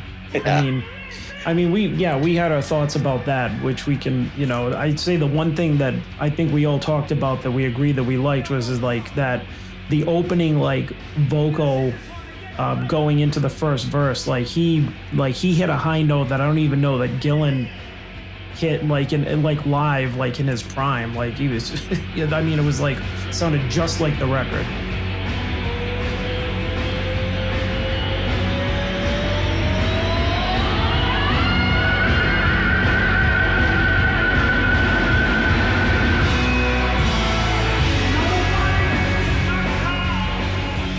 Yeah, it was. I mean, it almost sounded like they played a sample. I like. I mean, I was duly, duly impressed because sometimes when he does those high screams, it has a different, um, a different sound to it, like a, a different timbre Yep. to it than when, you know, than when Gillan does something like that or has done something like that. But that time, it it was just spot on. Um, Yeah, which they- un- yeah. unfortunately that was the highlight for me because then it drastically went downhill after that for me. I thought it was way too slow. Um, it, it just dragged for me. I mean, the solos were fine; they were good, and the performances were all good. But yeah it was just good. the fact that it was so slow just bummed me out. Did they Yeah, do I- Highway? Did, did they do Highway Star at the uh, California Jam? Was that Yeah. one of the songs Yeah, that I they think did? so. Yeah, yeah, they did. Well, wait, Yeah, no, okay. did they? Or did they do just I, smoke on I water? honestly don't know. Yeah. Well, i know that prob- they, they did like I don't think one- they missed any opportunity to say big fat. You know, yeah. you know, so if you want to consider Highway Star for him to be a cover, the, the best cover Yeah. I've ever heard of Highway Star was Chickenfoot. Oh, And, the one uh, we did, yeah. very Yeah. good. No, they didn't do Yeah. it at uh, the California Jam. They did Smoke on the Water and Space Trucking. Mm, Okay. Okay. Okay. Oh, okay. But, But but, I that I- Chickenfoot version is, you Yeah. know, is is is great because Joe Satriani's, you know, does it. But I I I, I was comparing the two of them and uh and uh the Michael Anthony I know I'm talking about Chickenfoot now, but the Michael Anthony harmonies on that are are fantastic. You know, Yeah. it's it, it kind of reminded me of like a Coverdale Hughes type of of of, of thing with uh Mhm. of course Van Halen or Van Hagar, whatever. So Van Satriani. yeah. He actually does do Yeah. a, he he, uh, Hughes does do a version of it on that Re-Machined. I think that was the name of the album. It was like a covers album, Mhm. and he did it. It was him, Bonamassa. No, that was Lazy. It was- uh, no, Steve Vai. No. Or was it Satriani? No, it was Satriani. Was I think it? it was him, Satriani. Um, uh, But it's God also damn. Chickenfoot's on that one too. doing Chickenfoot's Highway on that one with with yeah. They're both, they, so they yeah. But so they think they But then Hughes is on it too. with Maybe Chad Smith and Yeah. yeah. Who's I, the guitar the- player slipped my mind, and the keyboard player. yeah, I can't Hey, think of That it. was excellent. Yeah. I don't know. Anyway, yeah.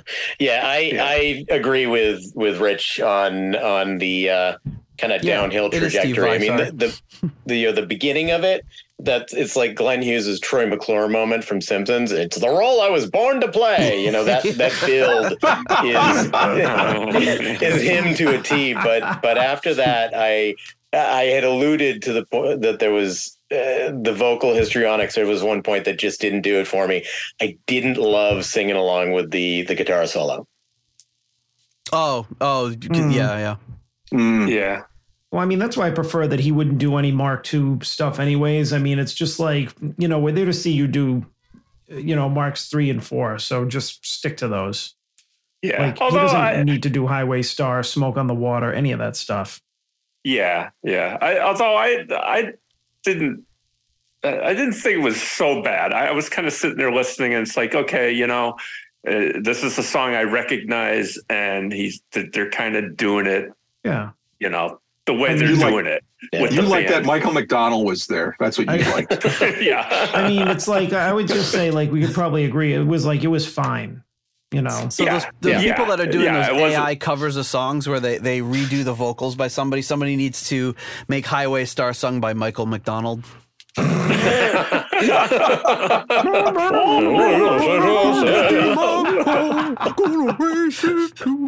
Whoa.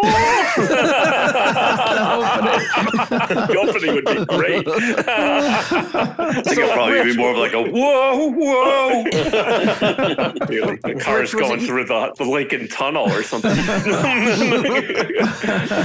So I remember when we went to Florida, Rich. I, I I I can't remember if it was you or if it was Roger or both of you or you told us after. I don't remember the, the timeline, but you had mentioned or someone had brought. Oh, maybe it was Glenn that was talking about it. That like when they play these special venues and casinos because of comp tickets and blah blah blah blah blah. There's like certain songs and things in the contract that they have to play and and all this because if somebody's coming to see a Deep Purple show and they don't play Smoke on the Water, the people that get the comp tits, tickets are going to be upset and blah blah blah, all that sort of stuff. So I wonder if there's some element there of the Deep Purple name where. I don't know that it's like a contractual thing, but it's like, well, I have to play at least like the, either Smoke on the Water or Highway Star or something because there's going to be somebody in the audience that you know people that are going to be like, I can't believe I saw something labeled as Deep Purple that didn't play X, Y, or Z. So I don't know And if that may has something even to do with it. it Good may even be both Smoke on the Water and Highway Star, but the fact that Yngwie is playing Smoke on the Water got him off the hook. Yeah, that covers the Uh, contract. Maybe. yeah, exactly. They're like, oh, we went to go see Maybe. Deep That's a Purple good and, point. and Yngwie Yeah. played three minutes of it. good enough. yeah, funny. Um, okay, so then they did um, Burn.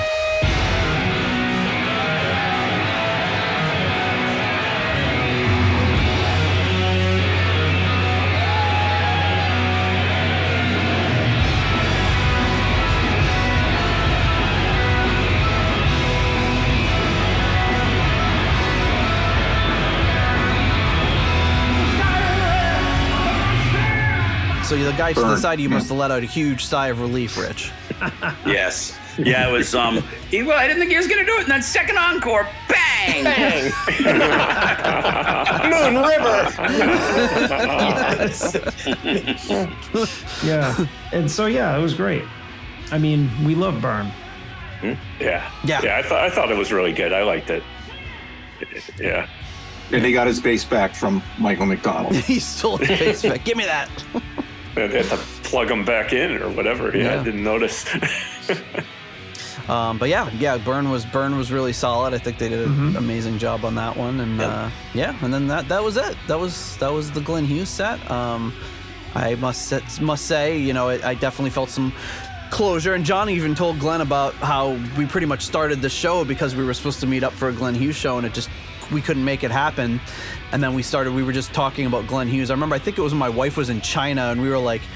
I had all the kids, and I was like, it was late one night. I got all the kids to bed, and I was watching some like YouTube video. Me and John were like texting each other back and forth, um, and uh, or no, we were talking on something stupid like Instagram No, or it- something. Yeah, what what had happened was, and I and this could just tie up the you know the Glenn Hughes portion of the show from my point of view was is like the day after, um, you know, or the day or two days after we posted about the show in my Facebook memories five years ago, from like the, day or two after we all went, I saw Glenn Hughes in Providence on the Classic Deep Purple tour, and I I went by myself because mm-hmm. you know I didn't I didn't know any of you guys at the time, and I mean I was barely talking to Nate. I would talk to Nate on and off, and we weren't texting. It was through Instagram because I had followed we followed each other, and I was just like you know when when I saw that you know I I- could see Mark three and four songs like live played by Glenn Hughes. I'm like I'm I'm going.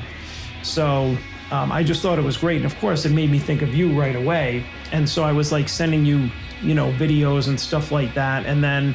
Since we didn't start the show until like what was it the ne- the next April? Yeah, So we yeah. must have been going back and forth for a little bit, and um, you know I had um, like I had seen that he was coming to like um, somewhere like a small club in New York or something. I mean, I'd never been, but I thought that would be a really cool thing to do and to the meet and greet and everything. So I remember reaching out to you, and I didn't you know, I, I mean, I knew that you were married, had the kids and everything. No idea like what your situation was, and like how easy or difficult it would be for you to get away. I'm like, we should meet up. This should be like the best time to like meet up the first time in like years, see each other, see Husey, New York, and you're just like, you couldn't do it. Yeah, and I was like, Um, I really, I wanted to, but it was like, I think it was like literally on my daughter's like fourth birthday or something. You know it was what, I think so. Or third birthday. So I was like, well, not the best timing. Yeah.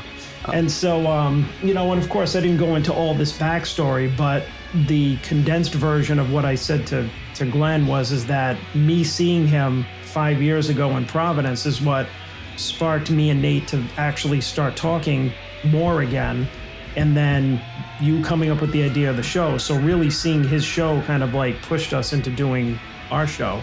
And then now, five years later, you know, I went with all you guys and, you know, had a great time. And as like Gardeau kept saying, like, uh, you, I, one of my favorite things, you just kept looking around going, this is like a family reunion. This is like a family reunion. You're like so excited and so happy to have all of us together. And that's really how I feel about when we all get together. So, with, without all the nonsense. Yeah. so, so John, you um, did you ever see the uh, the Purple tour? Didn't you? Didn't you see uh, David I- Coverdale with the Purple tour? no, I mean, I was, I was really happy that he released that album, you know, like him and Hughes really carrying the torch for that era of the band, but I never saw that. You never tour. saw that.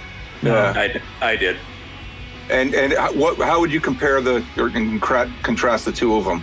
There is there's no comparison. Hughes just absolutely blows it away, and, and that's and that's taking Coverdale's vocal issues out of it. Um, you know, clearly, you know he does very little singing these days. Even when I saw him on that tour, the you know the main voices were all as the guys doing the backups covering for him.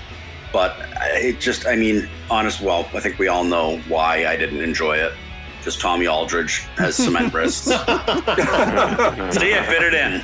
Old cement wrists. Oh god, he I mean his playing is just so it's not bad because clearly he can play drums, but it just it it lacks the swing and the feel that makes Deep Purple Deep Purple to me. And so I, mean I don't I don't know how else to say it other but even like the guy that was playing for Glenn the other night, you know, I mean clearly he doesn't have the clout that a, a Tommy Aldridge was does, but I'd take him any day of the week playing that stuff because he he captured more of the feel and the soul of that playing.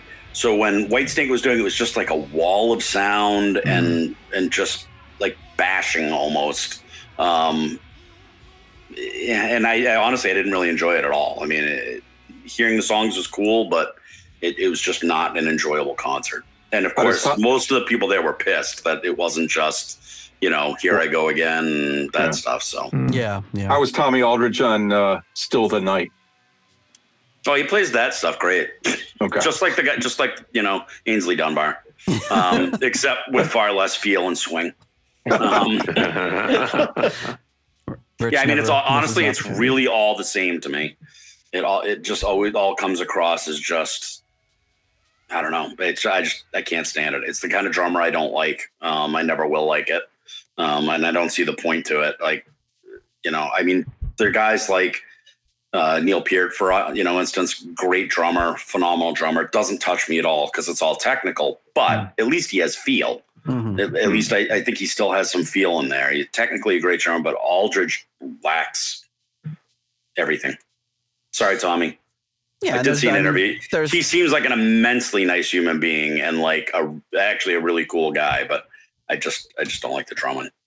yeah, there's a million musicians like that on YouTube Mm. that are technically just amazing, but like you said, the feel's not there, and it's just they're doing something I could never do in a million years. But it's it's just this kind of rote repetition of something they know, and y- you don't get the you know even when you see the five year old play this like shred thing, it's like they're incredible, but you you know they don't. emo- They're not a. They haven't learned to emote yet. That's fine. They're five.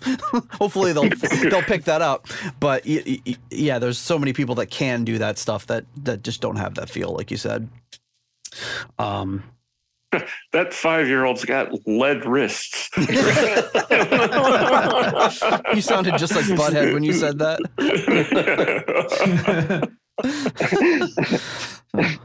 Um, all right, so I guess we should. Uh, if there's anything left about Glenn, maybe we should take a break and thank some patrons, and then come back to uh, uh, come back to the second part of the show. What do you guys think? Yeah, Yeah, yeah. I I was just uh, disappointed we didn't hear "Rock the Boat."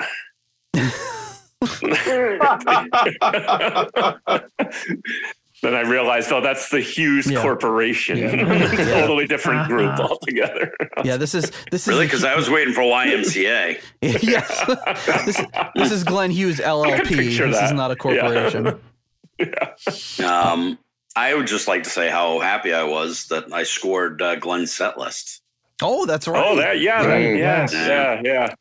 I was That's able to pretty cool. score uh, the set list for the show, um, and Glenn specifically. Um, you know that he stepped on it. I'll never watch it. Um, and uh, and a bonus guitar pick to go with it. Was That's very right. Was nice. that Nice. Soren Andersen's guitar pick or? No, it was Glenn's. Oh, it was Glenn's. Nice. Oh, there you go. There's there's Rich showing off. He's Yeah. got the, the pick and the set list. Who's that in the background? Yeah, yeah, that's some creeper. He's getting You photo Yeah, nice, man. yeah.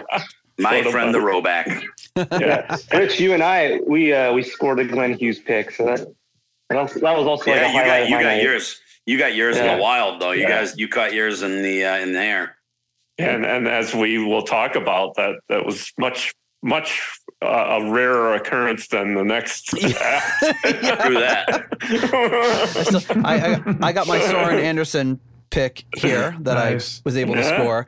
No Glenn Hughes pick, and uh, sadly no Yngwie pick, which uh, against the all odds I somehow I didn't know. get What are they? That's a million to one that we didn't all get one. exactly. well, not really, and we'll talk about that too. His uh, Yeah. his So- th- throwing style or skill. Kicking Hit style. but- ratio. All right, all right. So let's let's take a break. We'll thank uh, we'll thank some of our wonderful patrons as we um, move into the next segment here. But uh, thanks to our core level patrons coming in at the seven dollars seventy seven cent Keep It Warm Rat tier. We have Michael Vader at the six dollar and ninety nine cent new nice price tier. We have Spike the Rock Cat and Sugar Tea. At the episode six dollar and sixty six cent tier, we have Steve Coldwell and. Getting support from the patron We've got Anton Glaving and Charles Meadows at the $6.65 almost evil tier. We have Kenny Wymore, Michael Bagford, and New patron. Richie Sucksmith. At the nice price tier, we have Robert Smith, Peter from Illinois, and Carl Hellberg. And at the 60 kroner Scandinavian Knights tier, we have Newt Morton Johansson.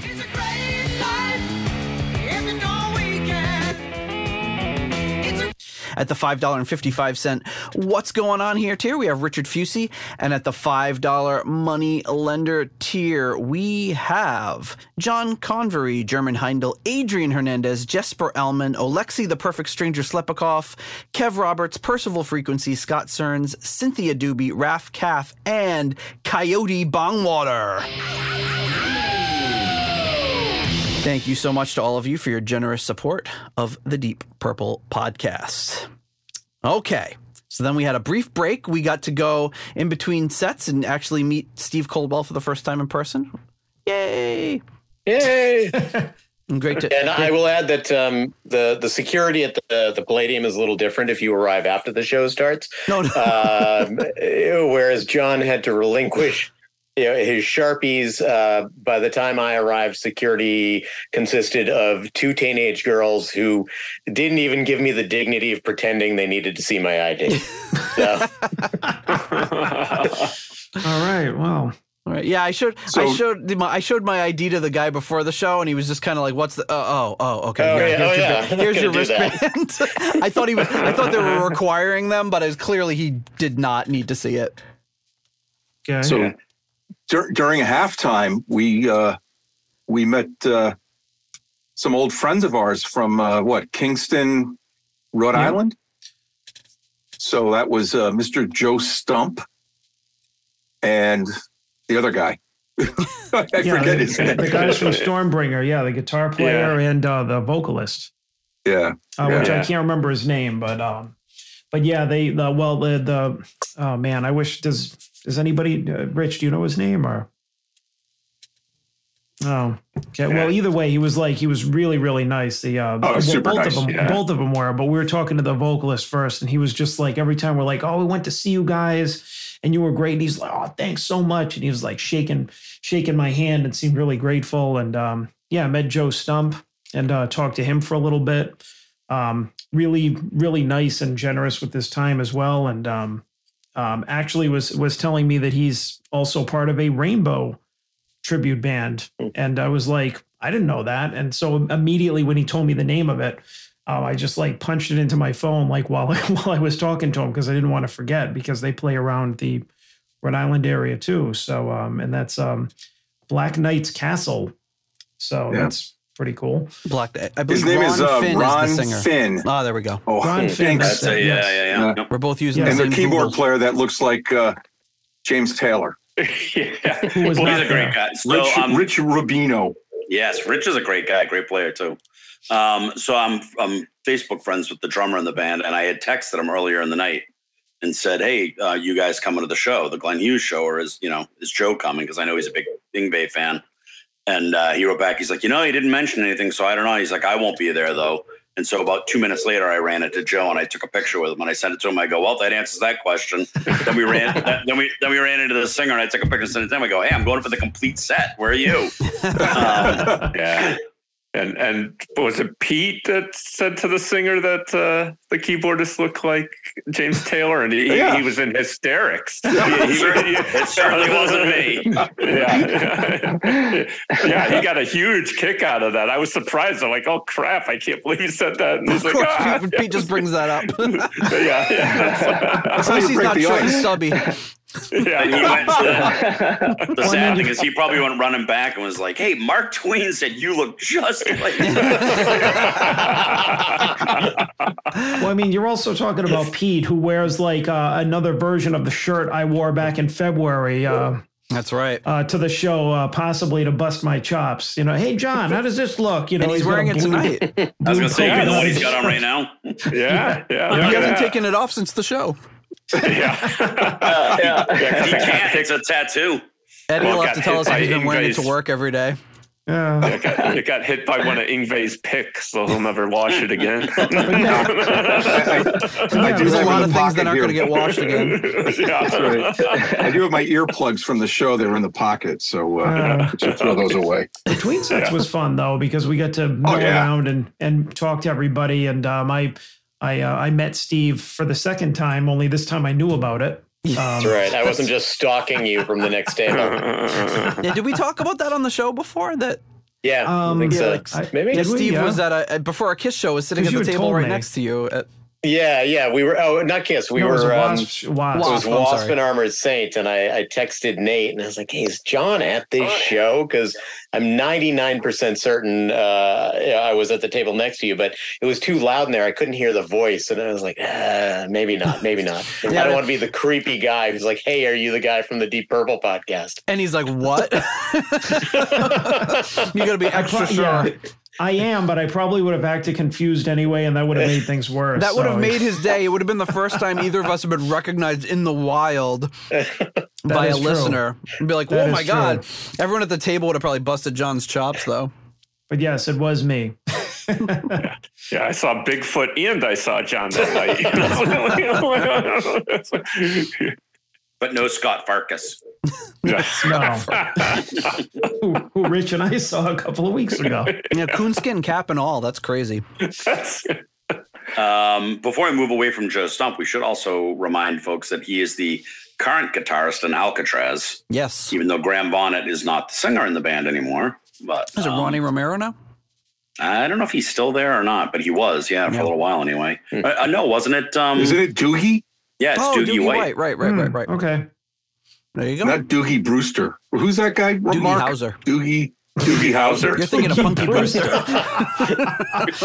It's like a mashup show. Soleil Moon Frye, the uh, singer. Doogie, Doogie Webster. I like that better. yeah, Punky, Punk, Punky Howser. Is it? I think, he- I think she plays a Steinbrenner. um, okay, so yeah, so then Yngwie came on, and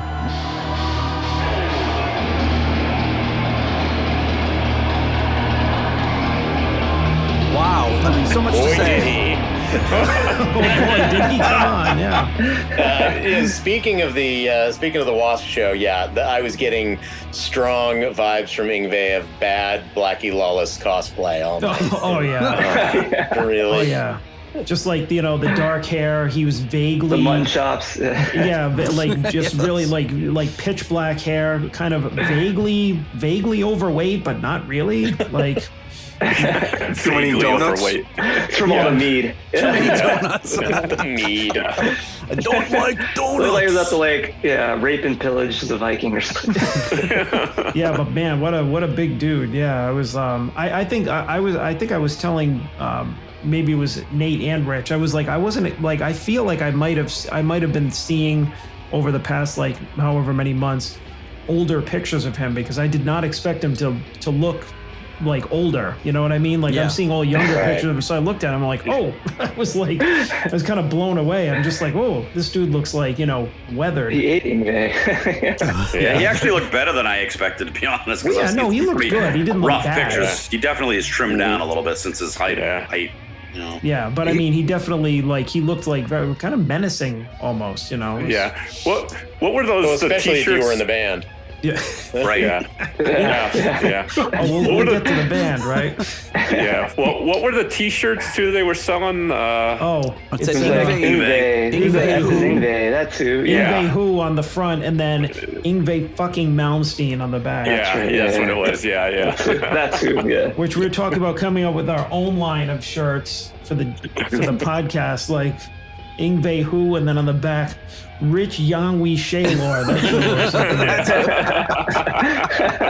That's with those with those mutton chops that he had, he kind of reminded me of like, you know, Elvis before he left us, and uh, Neil Young. Uh, Oh yeah, little Yeah. Neil Young. All right. yeah. Yeah. Neil Young Yeah. with with really really long hair.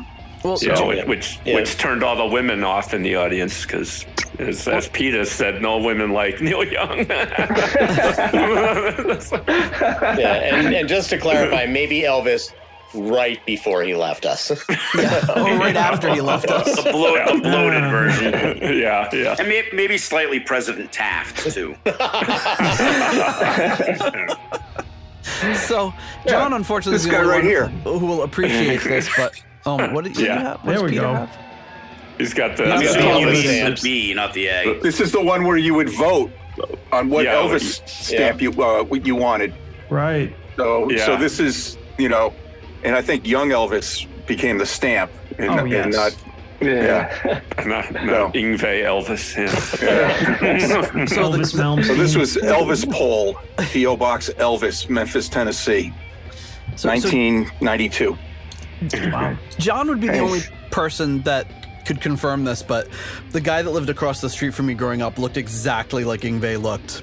His Yes. name was Jean, and he was he grew up with my dad. He was a year or two younger than my dad, and he was completely out of his mind, insane. And he actually uh, tie into Joe Satriani. He did, he did color me a, he, uh, he did make me a, a silver surfer poster he's an incredible artist he could do all the steve would appreciate he'd do all the marvel guys just like he Yep. Do it with crayon and then use his fingernail to like scrape it off for like the shading and stuff. Really, uh, and he could just bang these things out in just a few minutes. But he was completely out of his mind, unfortunately, and um, I think he had some problems with drugs and all that sort of stuff. And he would he would walk in the middle of the road dressed like that, all black with the mutton chops and the long black hair, Yep. and. Um, when the car almo- would almost hit him, he would yell at the car, and he would usually address the car, not the person.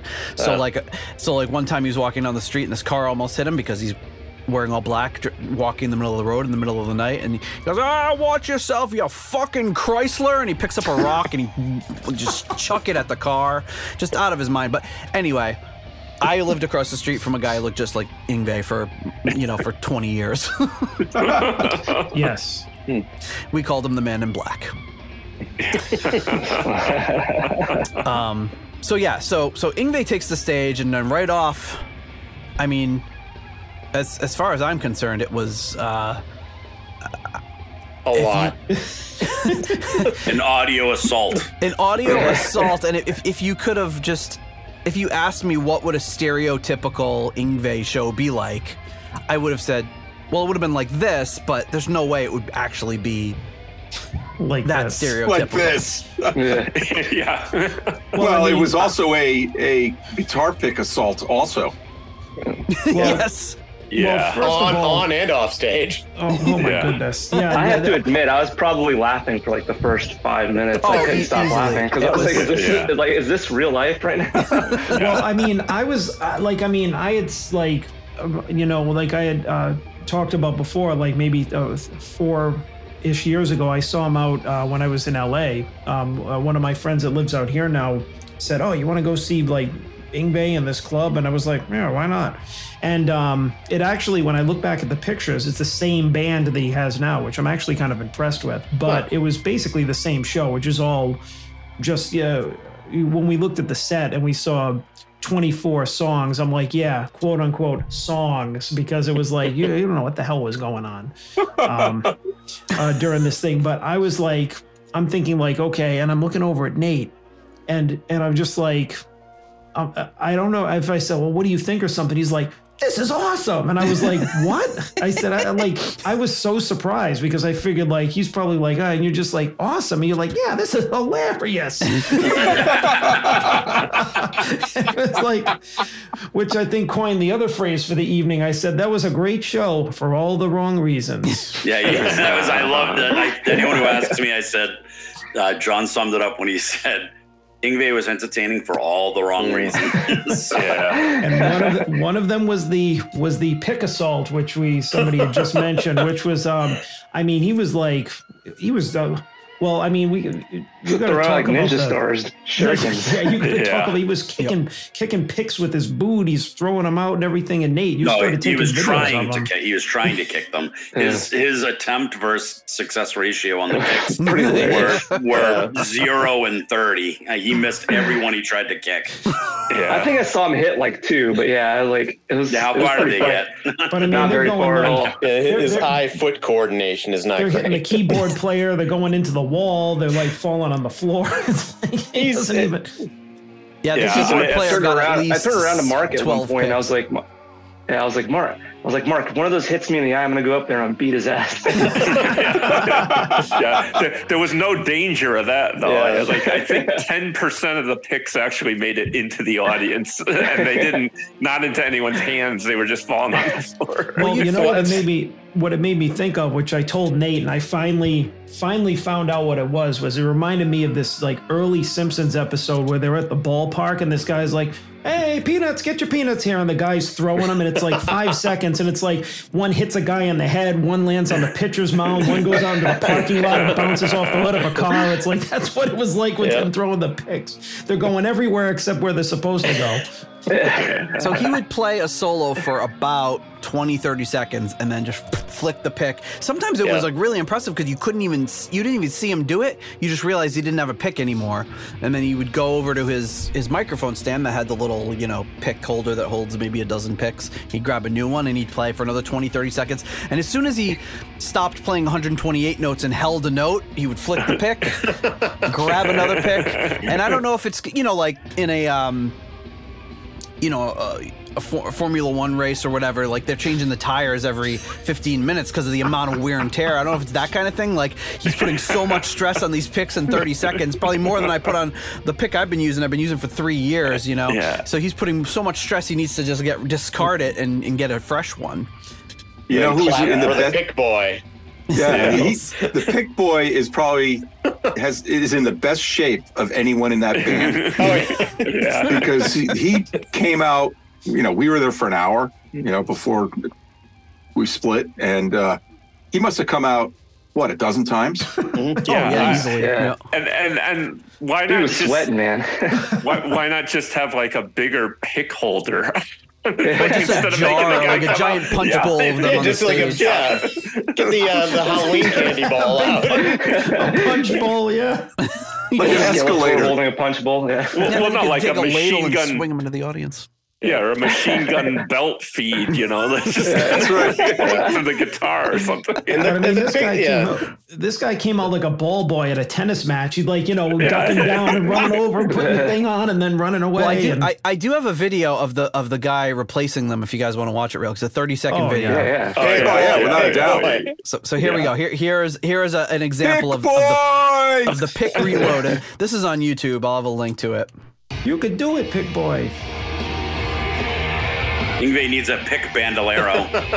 Yeah. He's like, he will beat me later. I don't This is- there he is throwing a pick, and here he comes. Yeah, uh, yeah. That guy was so stressed. Look at him. But wait, if you pause right before he gets there, you can see him glance at, at Yngwie, and it's just he always had the look like he was about to get in trouble. Yeah, sorry, Yeah. sorry, man. Sorry. Yeah, exactly. that terror. He, he's like he like he knew he was late. Yeah, exactly. He's like, oh God, I hope Pig I'm not Boy in is the for true this. speed gang. He is.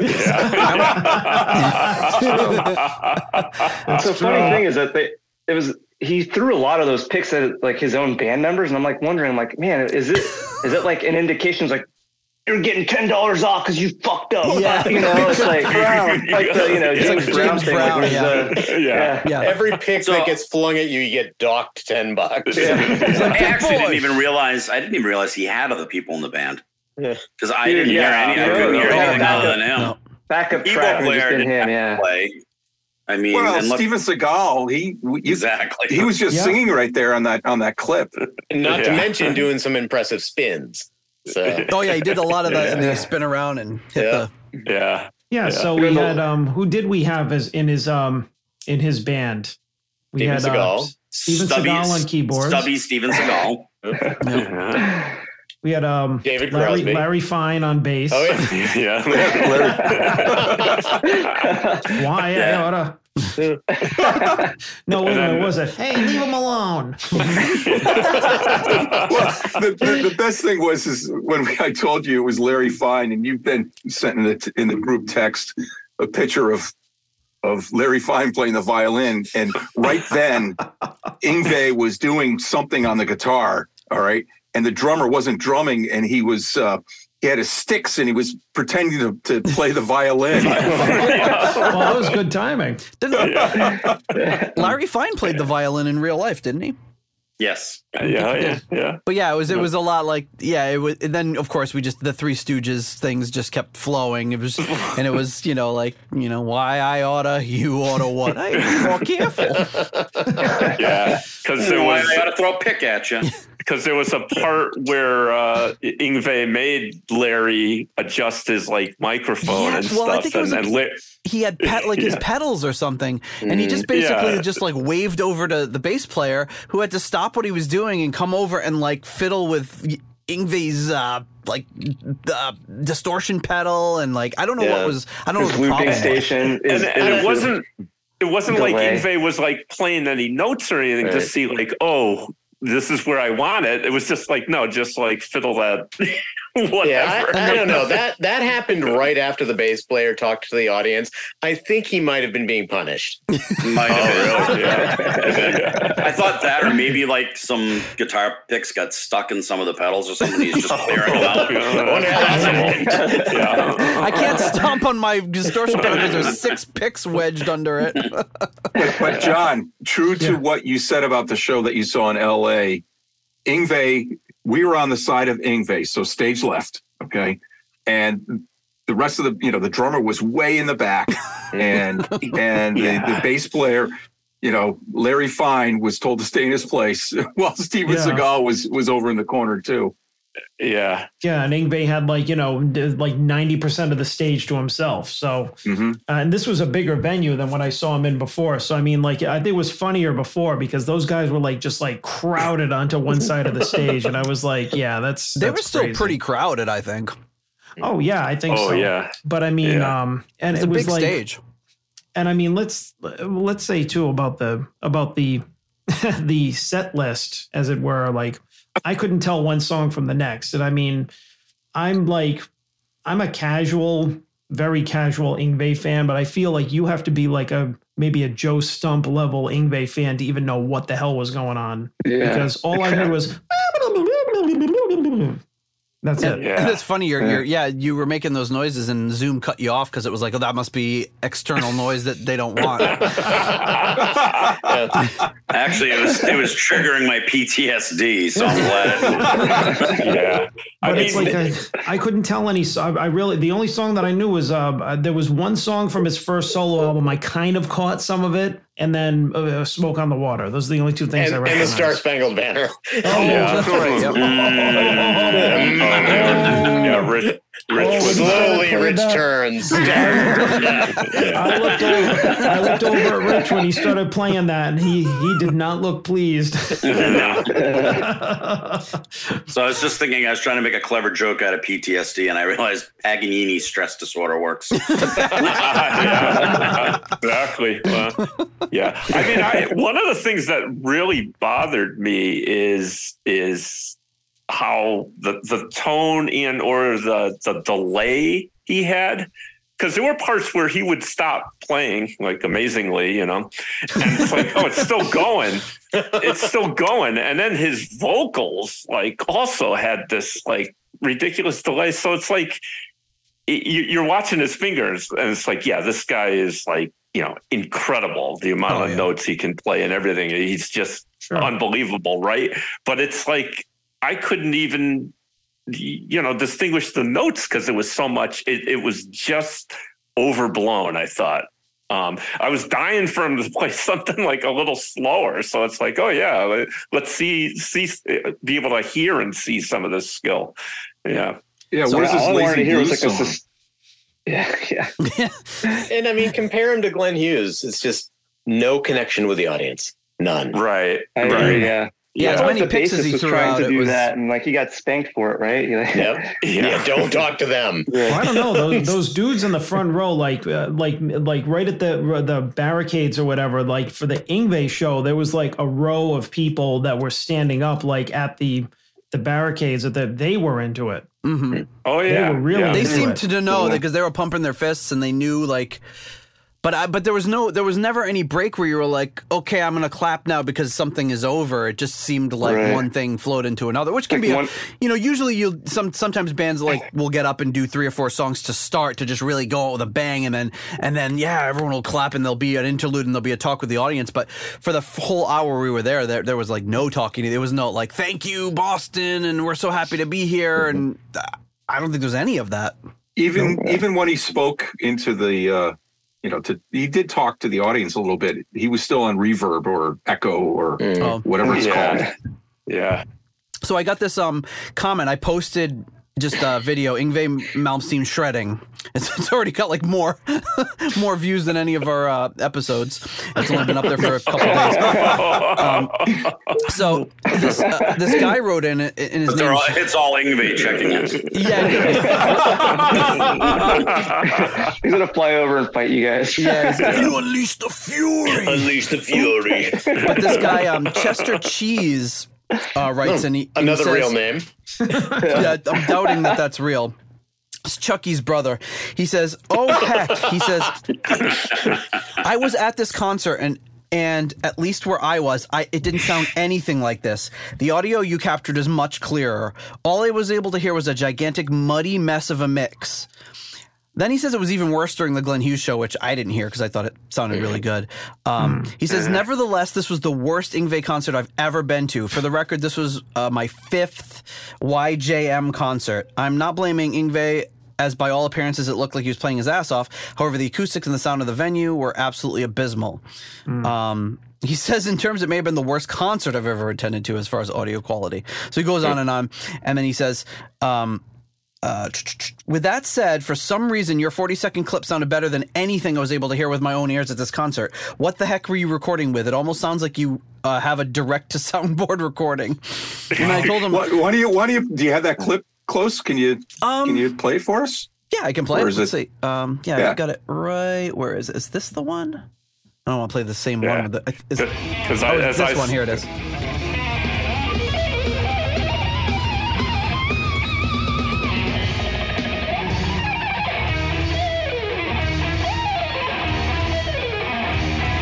No, this isn't. I'm sorry. This isn't the one. This is the one.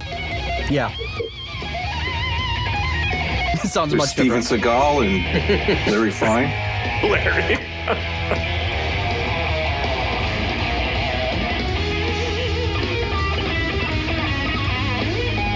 I'm actually enjoying this more than when we were there. Fair, yeah. Yeah. well, yeah, I think I think the recording takes a, a little bit of that, uh, you know, all Takes the edge off. Yeah. You know. You don't There feel it goes with the- bludgeoned. The sudden stop and the pick toss. Yeah. Yeah. That was me. Everyone's point, though. It's So like when he does that hair thing, is that to shake all the picks out? Or?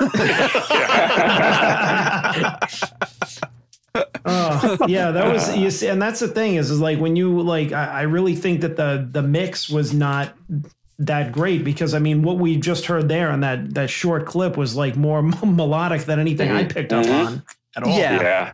Yeah. Yeah, that- and even and- standing, even standing further back, it- that was the most I could actually tell what he was doing. Mm, You know, I, uh, for the entire evening. yeah. Yeah, Yeah. like I'm thinking that guy that commented, the Chuck E. Cheese guy, um, it, maybe he was in like, you know, against a wall too, which might have Yeah. been even worse, you know, where that's, and that's why he thought Glenn Hmm. Hughes didn't sound good either. I mean, I don't know. Uh, have you guys seen other stuff at that venue? I I was about to say the acoustics at, at the Palladium are not great. It's a great place to see, see a show, usually energy wise, but I mean it's it's just like a black box theater. It it doesn't. Mm. It, the sound is not super. yeah. Yeah. Yeah. Yeah. I mean, There Kind of like the Webster mark, you know. But I, I found well, that like on a lot of these shows, like I mean, you're you- obviously you just hit a point of audio fatigue. Your ears can't take Yeah. anything else in, and there could be muddiness. But sometimes just taking a recording, like I've got my Zoom recorder that I used to record the show, and you, you I'm sure I've already edited in samples for people to hear on this episode, and just putting that down and bringing the gain all the way down so it's not clipping, and you hear a lot of things that you don't necessarily pick up at the show because it's just all at once. Um, so it, it could be just you know just my my crappy iPhone microphone somehow made that hmm. sound at a volume where you could understand what was hmm. actually going on. So you know I hmm. think part and I think I said this to John on the drive home was I don't know how much of it was the fact that I don't know much Yngwie at all. So I didn't have much to latch onto. Whereas the songs that Glenn played tonight, I've heard all of them a million times. So my ears were able to fill in the what was missing or what they were True. needed, and and and to me it sounded more cohesive. But I think a big part of it too was maybe that just mix of his set in particular was rough. But I, you know, I'm also going to say that I mean, as far as uh, a lot of the you know stuff, you know, about a year or so ago, I saw Dragon Force there, and you know, there's plenty of from them as well. but it, it was not. It wasn't. You didn't feel like you were being bludgeoned. Yeah, You know, you could definitely latch onto the fact that oh, there's a song here. You Mhm. know, yeah. The fact that there weren't any breaks at all, I think, didn't help it because you you didn't know when things were starting or ending. So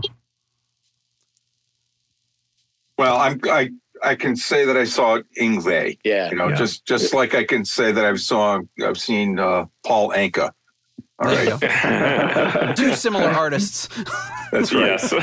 And I think And I- that, that that being said, we what did we leave out right after Smoke on the Water, which was like probably halfway through the set. Yeah, It's the first- all of the us were first having show the I've ever walked out thought, on. Too. yeah. And it's like we're all on the same wavelengths. I remember looking at John, looking at like Roback and Rich. I was like, all right, I think everybody we kind of kind of just like did this head nod and we just turned around and like walked out. Like Yeah, we're good, yeah. right? Yeah, I think I we're think good. I- that, that had to be a kick in his teeth to turn around because the row in front of us was empty.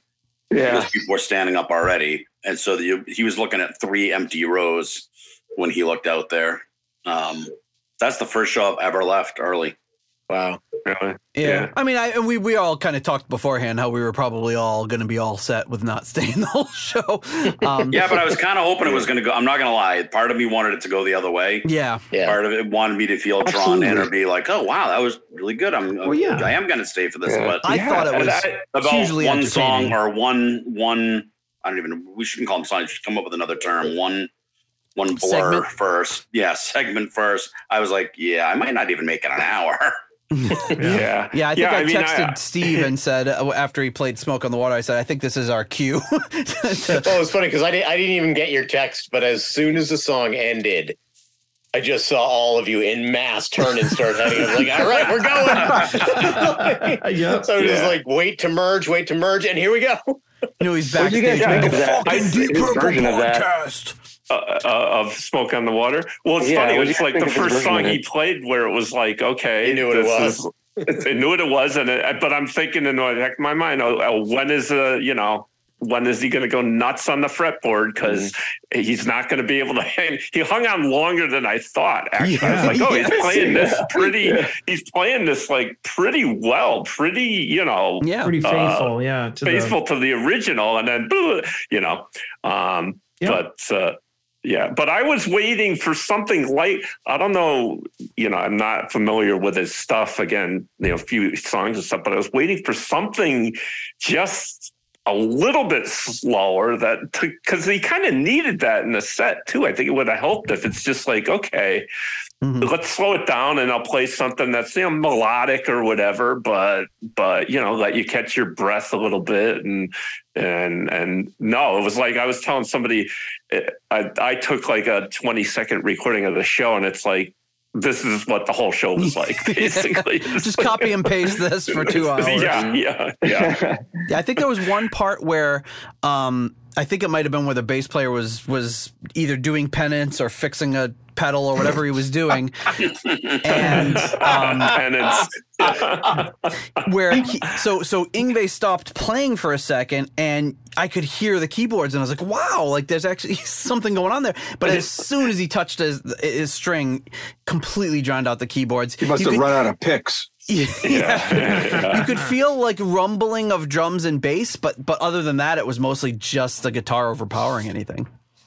yeah, yeah. But So I uh, I posted a, a thing. There's a guy on YouTube. I don't know if you've heard of him. He's a British guy, uh, Wings of Pegasus, and he's a guitarist himself. And he he analyzes guitarists and also everybody else. But so I I had never seen. He did an Yngwie video, and I was watching it, and he he. he the, the guy that does the video is really good and he he's very you know careful he doesn't want to you know put people down or whatever. But he was just saying it's like he's you know obviously Yngwie. He, he- he's talking a little bit about how yeah you know he's a prodigy. He got a guitar when he was like five years old and probably picked it up and went you know right off the you know, took out his uh, you know pacifier and started playing. But, uh, but he said it's not everybody's cup of tea and it's not his cup of tea. And I think yeah, yeah, yeah. You know, the, there were people there that were fans, and and I don't think we want to sit here and crap on Yngwie's talent No, at all. no. But just, for us, it was kind of like I, I think I agree with Rich. I was kind of looking for something to say, oh, he's going to surprise me here, and like you know, I- I'm going to think this is really cool. And it was like, no, no, it was it was kind of that audio assault, unfortunately. yeah. But no, there were definitely uh, the, the during Glenn, I was definitely in an Yngwie section. You know, it was a bunch of guys sitting down on their phones, you know, during the whole time. So so clearly there were a lot of people there who loved, who loved it.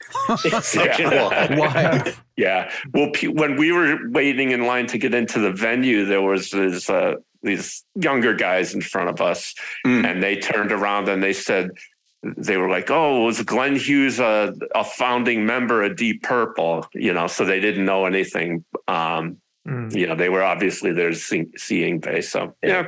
but they seemed, you know, they, they seemed pretty psyched still, you know, to to see somebody, but it was in Deep Purple. But yeah, yeah. So you know, it's your cup of tea or or it isn't. Um, it's not that he's like a real bad fit, I think necessarily with Glenn Hughes, but it's just you could see where you could have two different sides of the spectrum Yeah, musically. hundred Yeah, percent. I mean it. it the, I mean the, they they go together. I mean they make sense together as a as a package um, Mhm. because they're both in the Deep Purple family, but they're two uh, completely different styles of music, and I mean it's Yeah. uh, completely possible to be into both because I mean I do like that style of guitar playing, just not not him doing it. It's just it's he's just too he's too wild for me. You know, I need I need that and a little more like uh, kind of like constrained. Mhm. Um, so I mean, um, yeah. I, So I, I would, would, would Glenn say that he's damn funky? He doesn't Yeah. seem particularly funky to me. No. actually, it- There's usually Nate, maybe chords you- in funk. yeah. Nate, maybe you could actually do this. Take take some of the clips you had and, and slow them down. I was wondering what it Mm. sounds like if it's slowed down and is it like awesome? You know, like- Yeah. Yeah, that's a good. That's a good point. Yeah, like slow it down to half speed or quarter speed. yeah, yeah, yeah. So, Mark, you know, you say it's your cup of tea or it isn't, and it certainly Mhm. is not my cup of tea. It's Yeah. almost as if somebody was sitting next to me on the plane and threw their tea all over me. oh, So- good, good, good one. Yeah. So there may have been some karmic uh, retribution there, but I think maybe we'll get to that after we thank the next uh, level of patrons, um, and then we can kind of do a wrap up. But uh, so coming in at our for our core level patrons, or there's a foundation level. I always forget foundation level patrons at the three dollar and fifty cent. Deep Purple New York tier, we have Lord Longford. At the $3 aromatic feed tier, we have Simon Ford and our newest patron, new patron, Richard Brees. At the $3.33 halfway to evil tier, we have Stephen Sharp and Duncan Leask. And at the $3 nobody's perfect tier, we have Peter Gardeau. Hmm. Ian DeRosier, Mark Roback.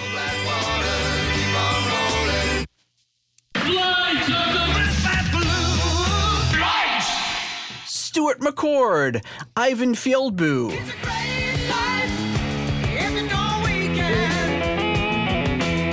Runar Simonson,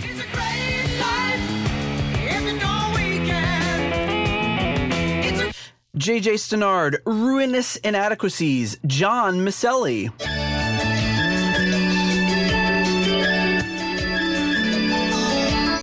Yeah, they get mad in Connecticut. Ivan Fieldboo. Oh no, sorry, I already did him. Michael Boyette and Corey Morissette at the one dollar and seventy one cent. I want my own tier tier. We have Rich, Young, Shaylor, at the ten kroner tier Karsten Lau. At the one dollar made up name tier, we have the Beatly Beatly Boo Leaky Mausoleum. Stephen Somerville, the Concerto 1999 fanatic, Hank the Tank, Private Eyes, Ashen Lionel, Blackmore tights. Steve Down to Earth Kohler, Zwapper the Electric Al- Alchemist, Anders Engstrom, and Ashley Still I Hear Burn Rose. Thank you so much to all of you for your generous support of the Deep Purple podcast.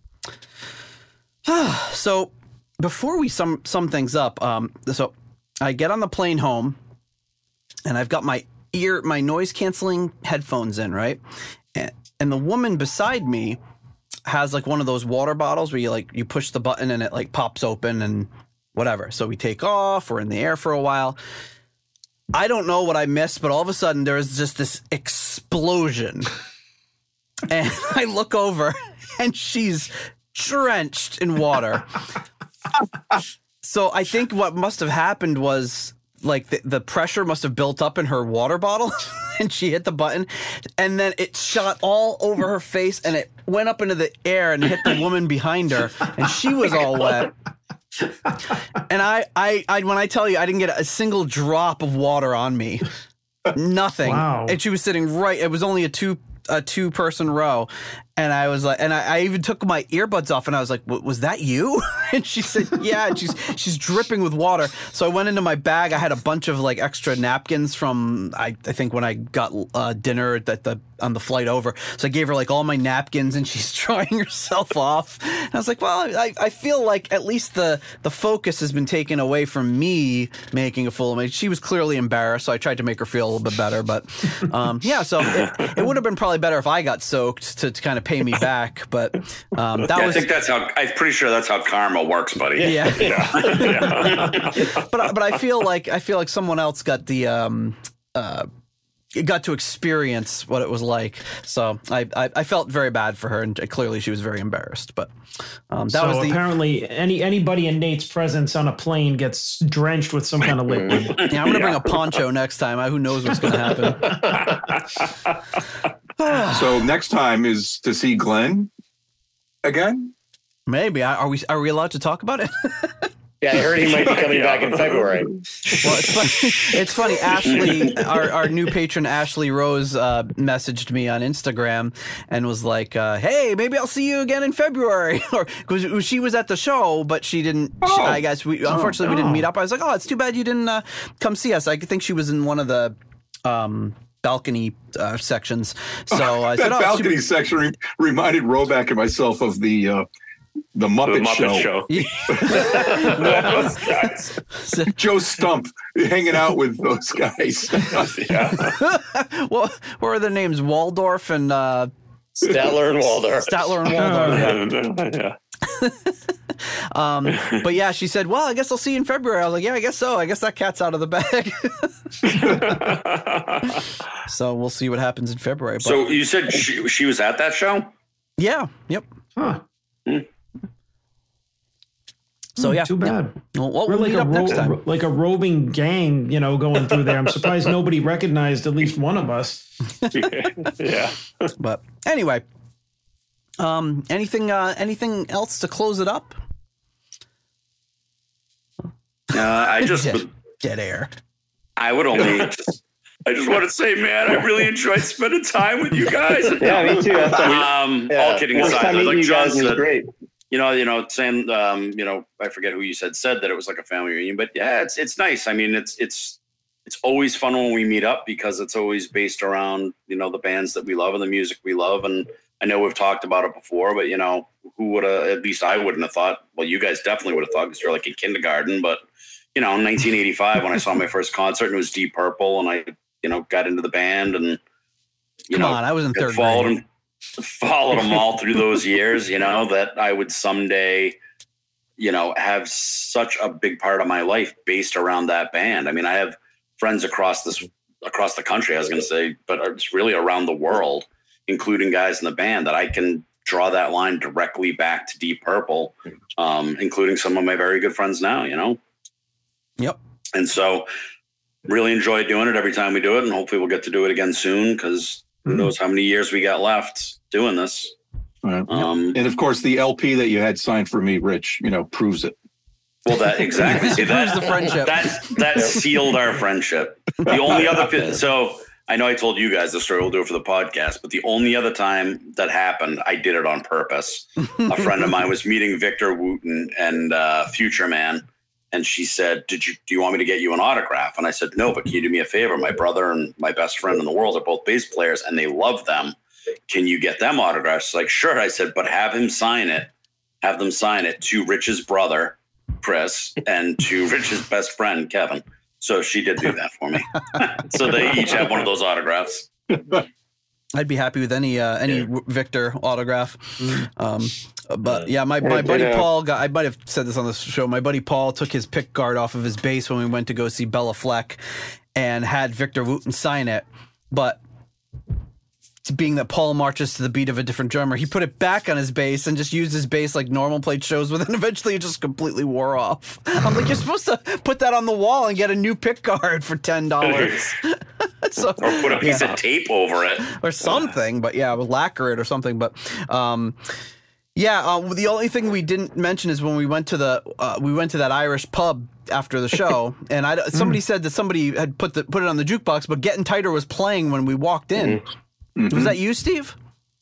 Uh, yeah, they they just um, clearly it was a whole bunch of people who had evacuated the Yngwie Yes. show, uh, and we're just you know loading it up because yeah, we got that, we got some Dio, we got some Iron Maiden. Yep. Yeah, there was some excellent music being played over there. So Yeah, and the first thing we did, we walked in, and some guy was like, "Oh, you at the show? Oh man, I couldn't take any more Yngwie. I had to come over here." there's a lot of And, and commiseration. including uh, including Glenn Hughes's uh, Yeah. crew, they were all over there as well. But yeah, I, I was uh, I was thrilled to to be able to join you guys for this. This was uh, I really appreciate the the invitation, and yeah, Rich has uh, has invited me to a couple of things that I haven't been able to go to, and I told him just keep don't give up on me, keep trying. I, I will get there eventually. So uh, so yeah, no, I not- I honestly, now that we've met you, we probably won't give up on you. And, and also the the added bonus now that my daughter can stop referring to Nate as one of my internet friends. yeah, now I'm a real life friend. Yeah. There should there should be a Well, Nate is podcast my of the pal. daughters of the listeners of our podcast can, can start their own podcast. We've been tortured. Well, to have to we, we listen to also yeah, we also need the story time with uh, with Eddie uh, bonus episode at some point. So oh yeah. Yeah, what Sure. book did you read? Knuffle Bunny? Ooh, Knuffle Bunny's a Good good night, one. Moon. yeah, I know, right? You guys probably see what I'm doing right now. I'm trying to put, my, trying to put my kids to bed, multitasking here. Why didn't I think of that? This happens to me every week. Like I'm like, oh, I gotta, we gotta wrap up the episode. I gotta get my my, wife kids. had to go I'll to just do her it on the mom's show. place right now, so I'm like in and out. I apologize. I've been well, I've been listening in, but I've just been having to take it off video and No, it's Yeah, all good. so- No, no, that's okay. Very good. I get it. Believe me. When st- it's funny when we started the show, I had a baby monitor up on the shelf right to my uh, right here, and I, I just don't have that anymore because they'll just come downstairs and bother me. Um, Well, But- I mean, this is um um uh, I would say uh, you know echo what everybody else is saying. It's always a great time to get together, and and and Gardeau was the one that kept saying it. This is like this this feels like a family reunion with a big smile on his face, and um, I'd say like you know two of my favorite bands are Kiss and Deep Purple, and um, in in both community, I've I've tr- tried to you know get in you know uh, like hang out in both communities, and it's just like Deep Purple one I found a lot more just uh, uh, you know friendship and Mhm. um, you know uh, uh, similar to what Rich said. You know I have a lot more fun because it's just very. Um, I don't want to say anything about the Kiss one, but it just it, it doesn't unfortunately doesn't give me the same uh, you know level of uh, friendship and camaraderie as we do in the Deep Purple fan community. So this is where I really enjoy being and you know glad that we get to do all this stuff together and that's what really makes it enjoyable is is like you know the show but like the hang before and afterwards you know i know rich always says it's all it's always it's all about the hang so Oh, without a doubt. yeah, As, Yeah. as Eddie Eddie uh, texted us, he says because he's been he went to Arizona and came back, and you know with his Mhm. two kids, he says I haven't smiled so much and laughed in a long time. So uh, it's great so there you go, Eddie. You got to hang out with the old guys more. Oh, dude, most definitely. Looking forward to the next time we see a show together for sure. oh yeah for sure. Yeah. You know, And I- you know, I- you know, new guy buys, right? yeah. Yeah, and I'll just echo the same thing. And I think, um, uh, I think one of your early Christmas episodes, uh, you know, you had people send in videos or write something, and I said one of the things I liked about the podcast was, you know, you guys like us all, you you know, you love the great music, but also there's that that edge of like you, you're not afraid to make fun of stuff where it's funny. And there's just you know you, you go see these concerts and you're you're entertained with the music and and all the funny stuff the comments everything you know missed picks and what guys that look like one of the three stooges. It's just I, I find that that our, our sense of humor is just meld so great. So that that's what makes it a lot of fun. Yeah, I, I don't think you, uh, you know, if you're a really big fan of something, you have to be able to find the humor in it and, and laugh about it and, and joke about it. And it doesn't mean you're be, belittling it in any way. It really just means you're you, you feel you know we have our running jokes on the show about you know all the different personalities and temperaments and all that sort of stuff of the different members members but it, it all comes from a huge place of love and admiration. And um, like john said a huge huge respect for all the deep purple fans who've been so kind to us over the years. Because we i mean we you know every so often we'll get shit on but it's not very common. And you know you've got people like rich who who've been around the band and uh know so much about the band but you know rich will, will never miss an opportunity to, to to bust our chops but he's he's he's never like well i know that this happened and you don't know it because i'm so far superior blah blah blah. And a lot of fan bases are very much like that. And even folks we've reached out to over the years whether it's you know talking to rich or like york planer or um, jerry bloom or all these folks that just like have lived this like most of their life are always just so open to saying, "Oh, you want this piece of information? I'll tell you what I know," and, and and being really helpful to the show, whether they listen or not, or whether they're a fan or not. They're just very. It's a very accommodating group of fans, and I you don't see that in a lot of fandoms. So I really always appreciate that. Um, but yeah, I guess that's uh that's it. That's our review of the show maybe more than you bargained on but it was uh that's our that's our biggest panel ever big appreciation to everybody for for joining us and uh and reminiscing about what happened uh four days ago was it four days ago yeah wow Yeah. crazy Seems like Um, it was see- only three. Yeah. uh, I think this might be the longest episode that uh, that you've ever done that Nate didn't start with saying, "I think we'll keep this as a short episode." yes because he knew. He knew. and you know i was thinking it though i was thinking it but um, it took me 232 episodes to learn not to uh, jinx it Yeah. Yeah, I, the episode's a lot longer than we uh, stayed for Yngwie. Hey, you could do a Haskin and split it into like 30 episodes. That'd be a good way to get caught caught up because we're behind. But um, anyway, thanks, thanks guys, thanks everybody for for joining us, and um, we'll be back at you next week with uh, who who the heck knows what we'll be talking about, but something. We'll we'll see you then. Yeah, good take night. care. Bye. Good night, Yeah, guys. Ted. Thank you for listening to the Deep Purple podcast. If you like what you hear and would like more episodes in the future, please donate on Patreon to support the show. You can also leave us a review in Apple Podcasts to help new people discover the show. You can follow us on YouTube, Instagram, Twitter, and Facebook for show updates. See deeppurplepodcast.com for more details. Thank you for listening.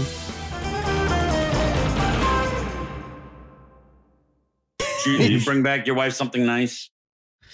I did. Well, I He brought it did back. a rainbow shirt. a, light, a lightly used rainbow shirt. Niagara Falls. Slowly I turned, and step by step, inch by inch, I walked up to him and I smashed him. I hit him. I bumped him. I stabbed him. I stabbed the faces and I knocked him down. Who wants peanuts? We got peanuts. Hey, whoa, oh, oh peanuts. Taste good. Hey, peanuts. We got peanuts. Need some peanuts? Heads up.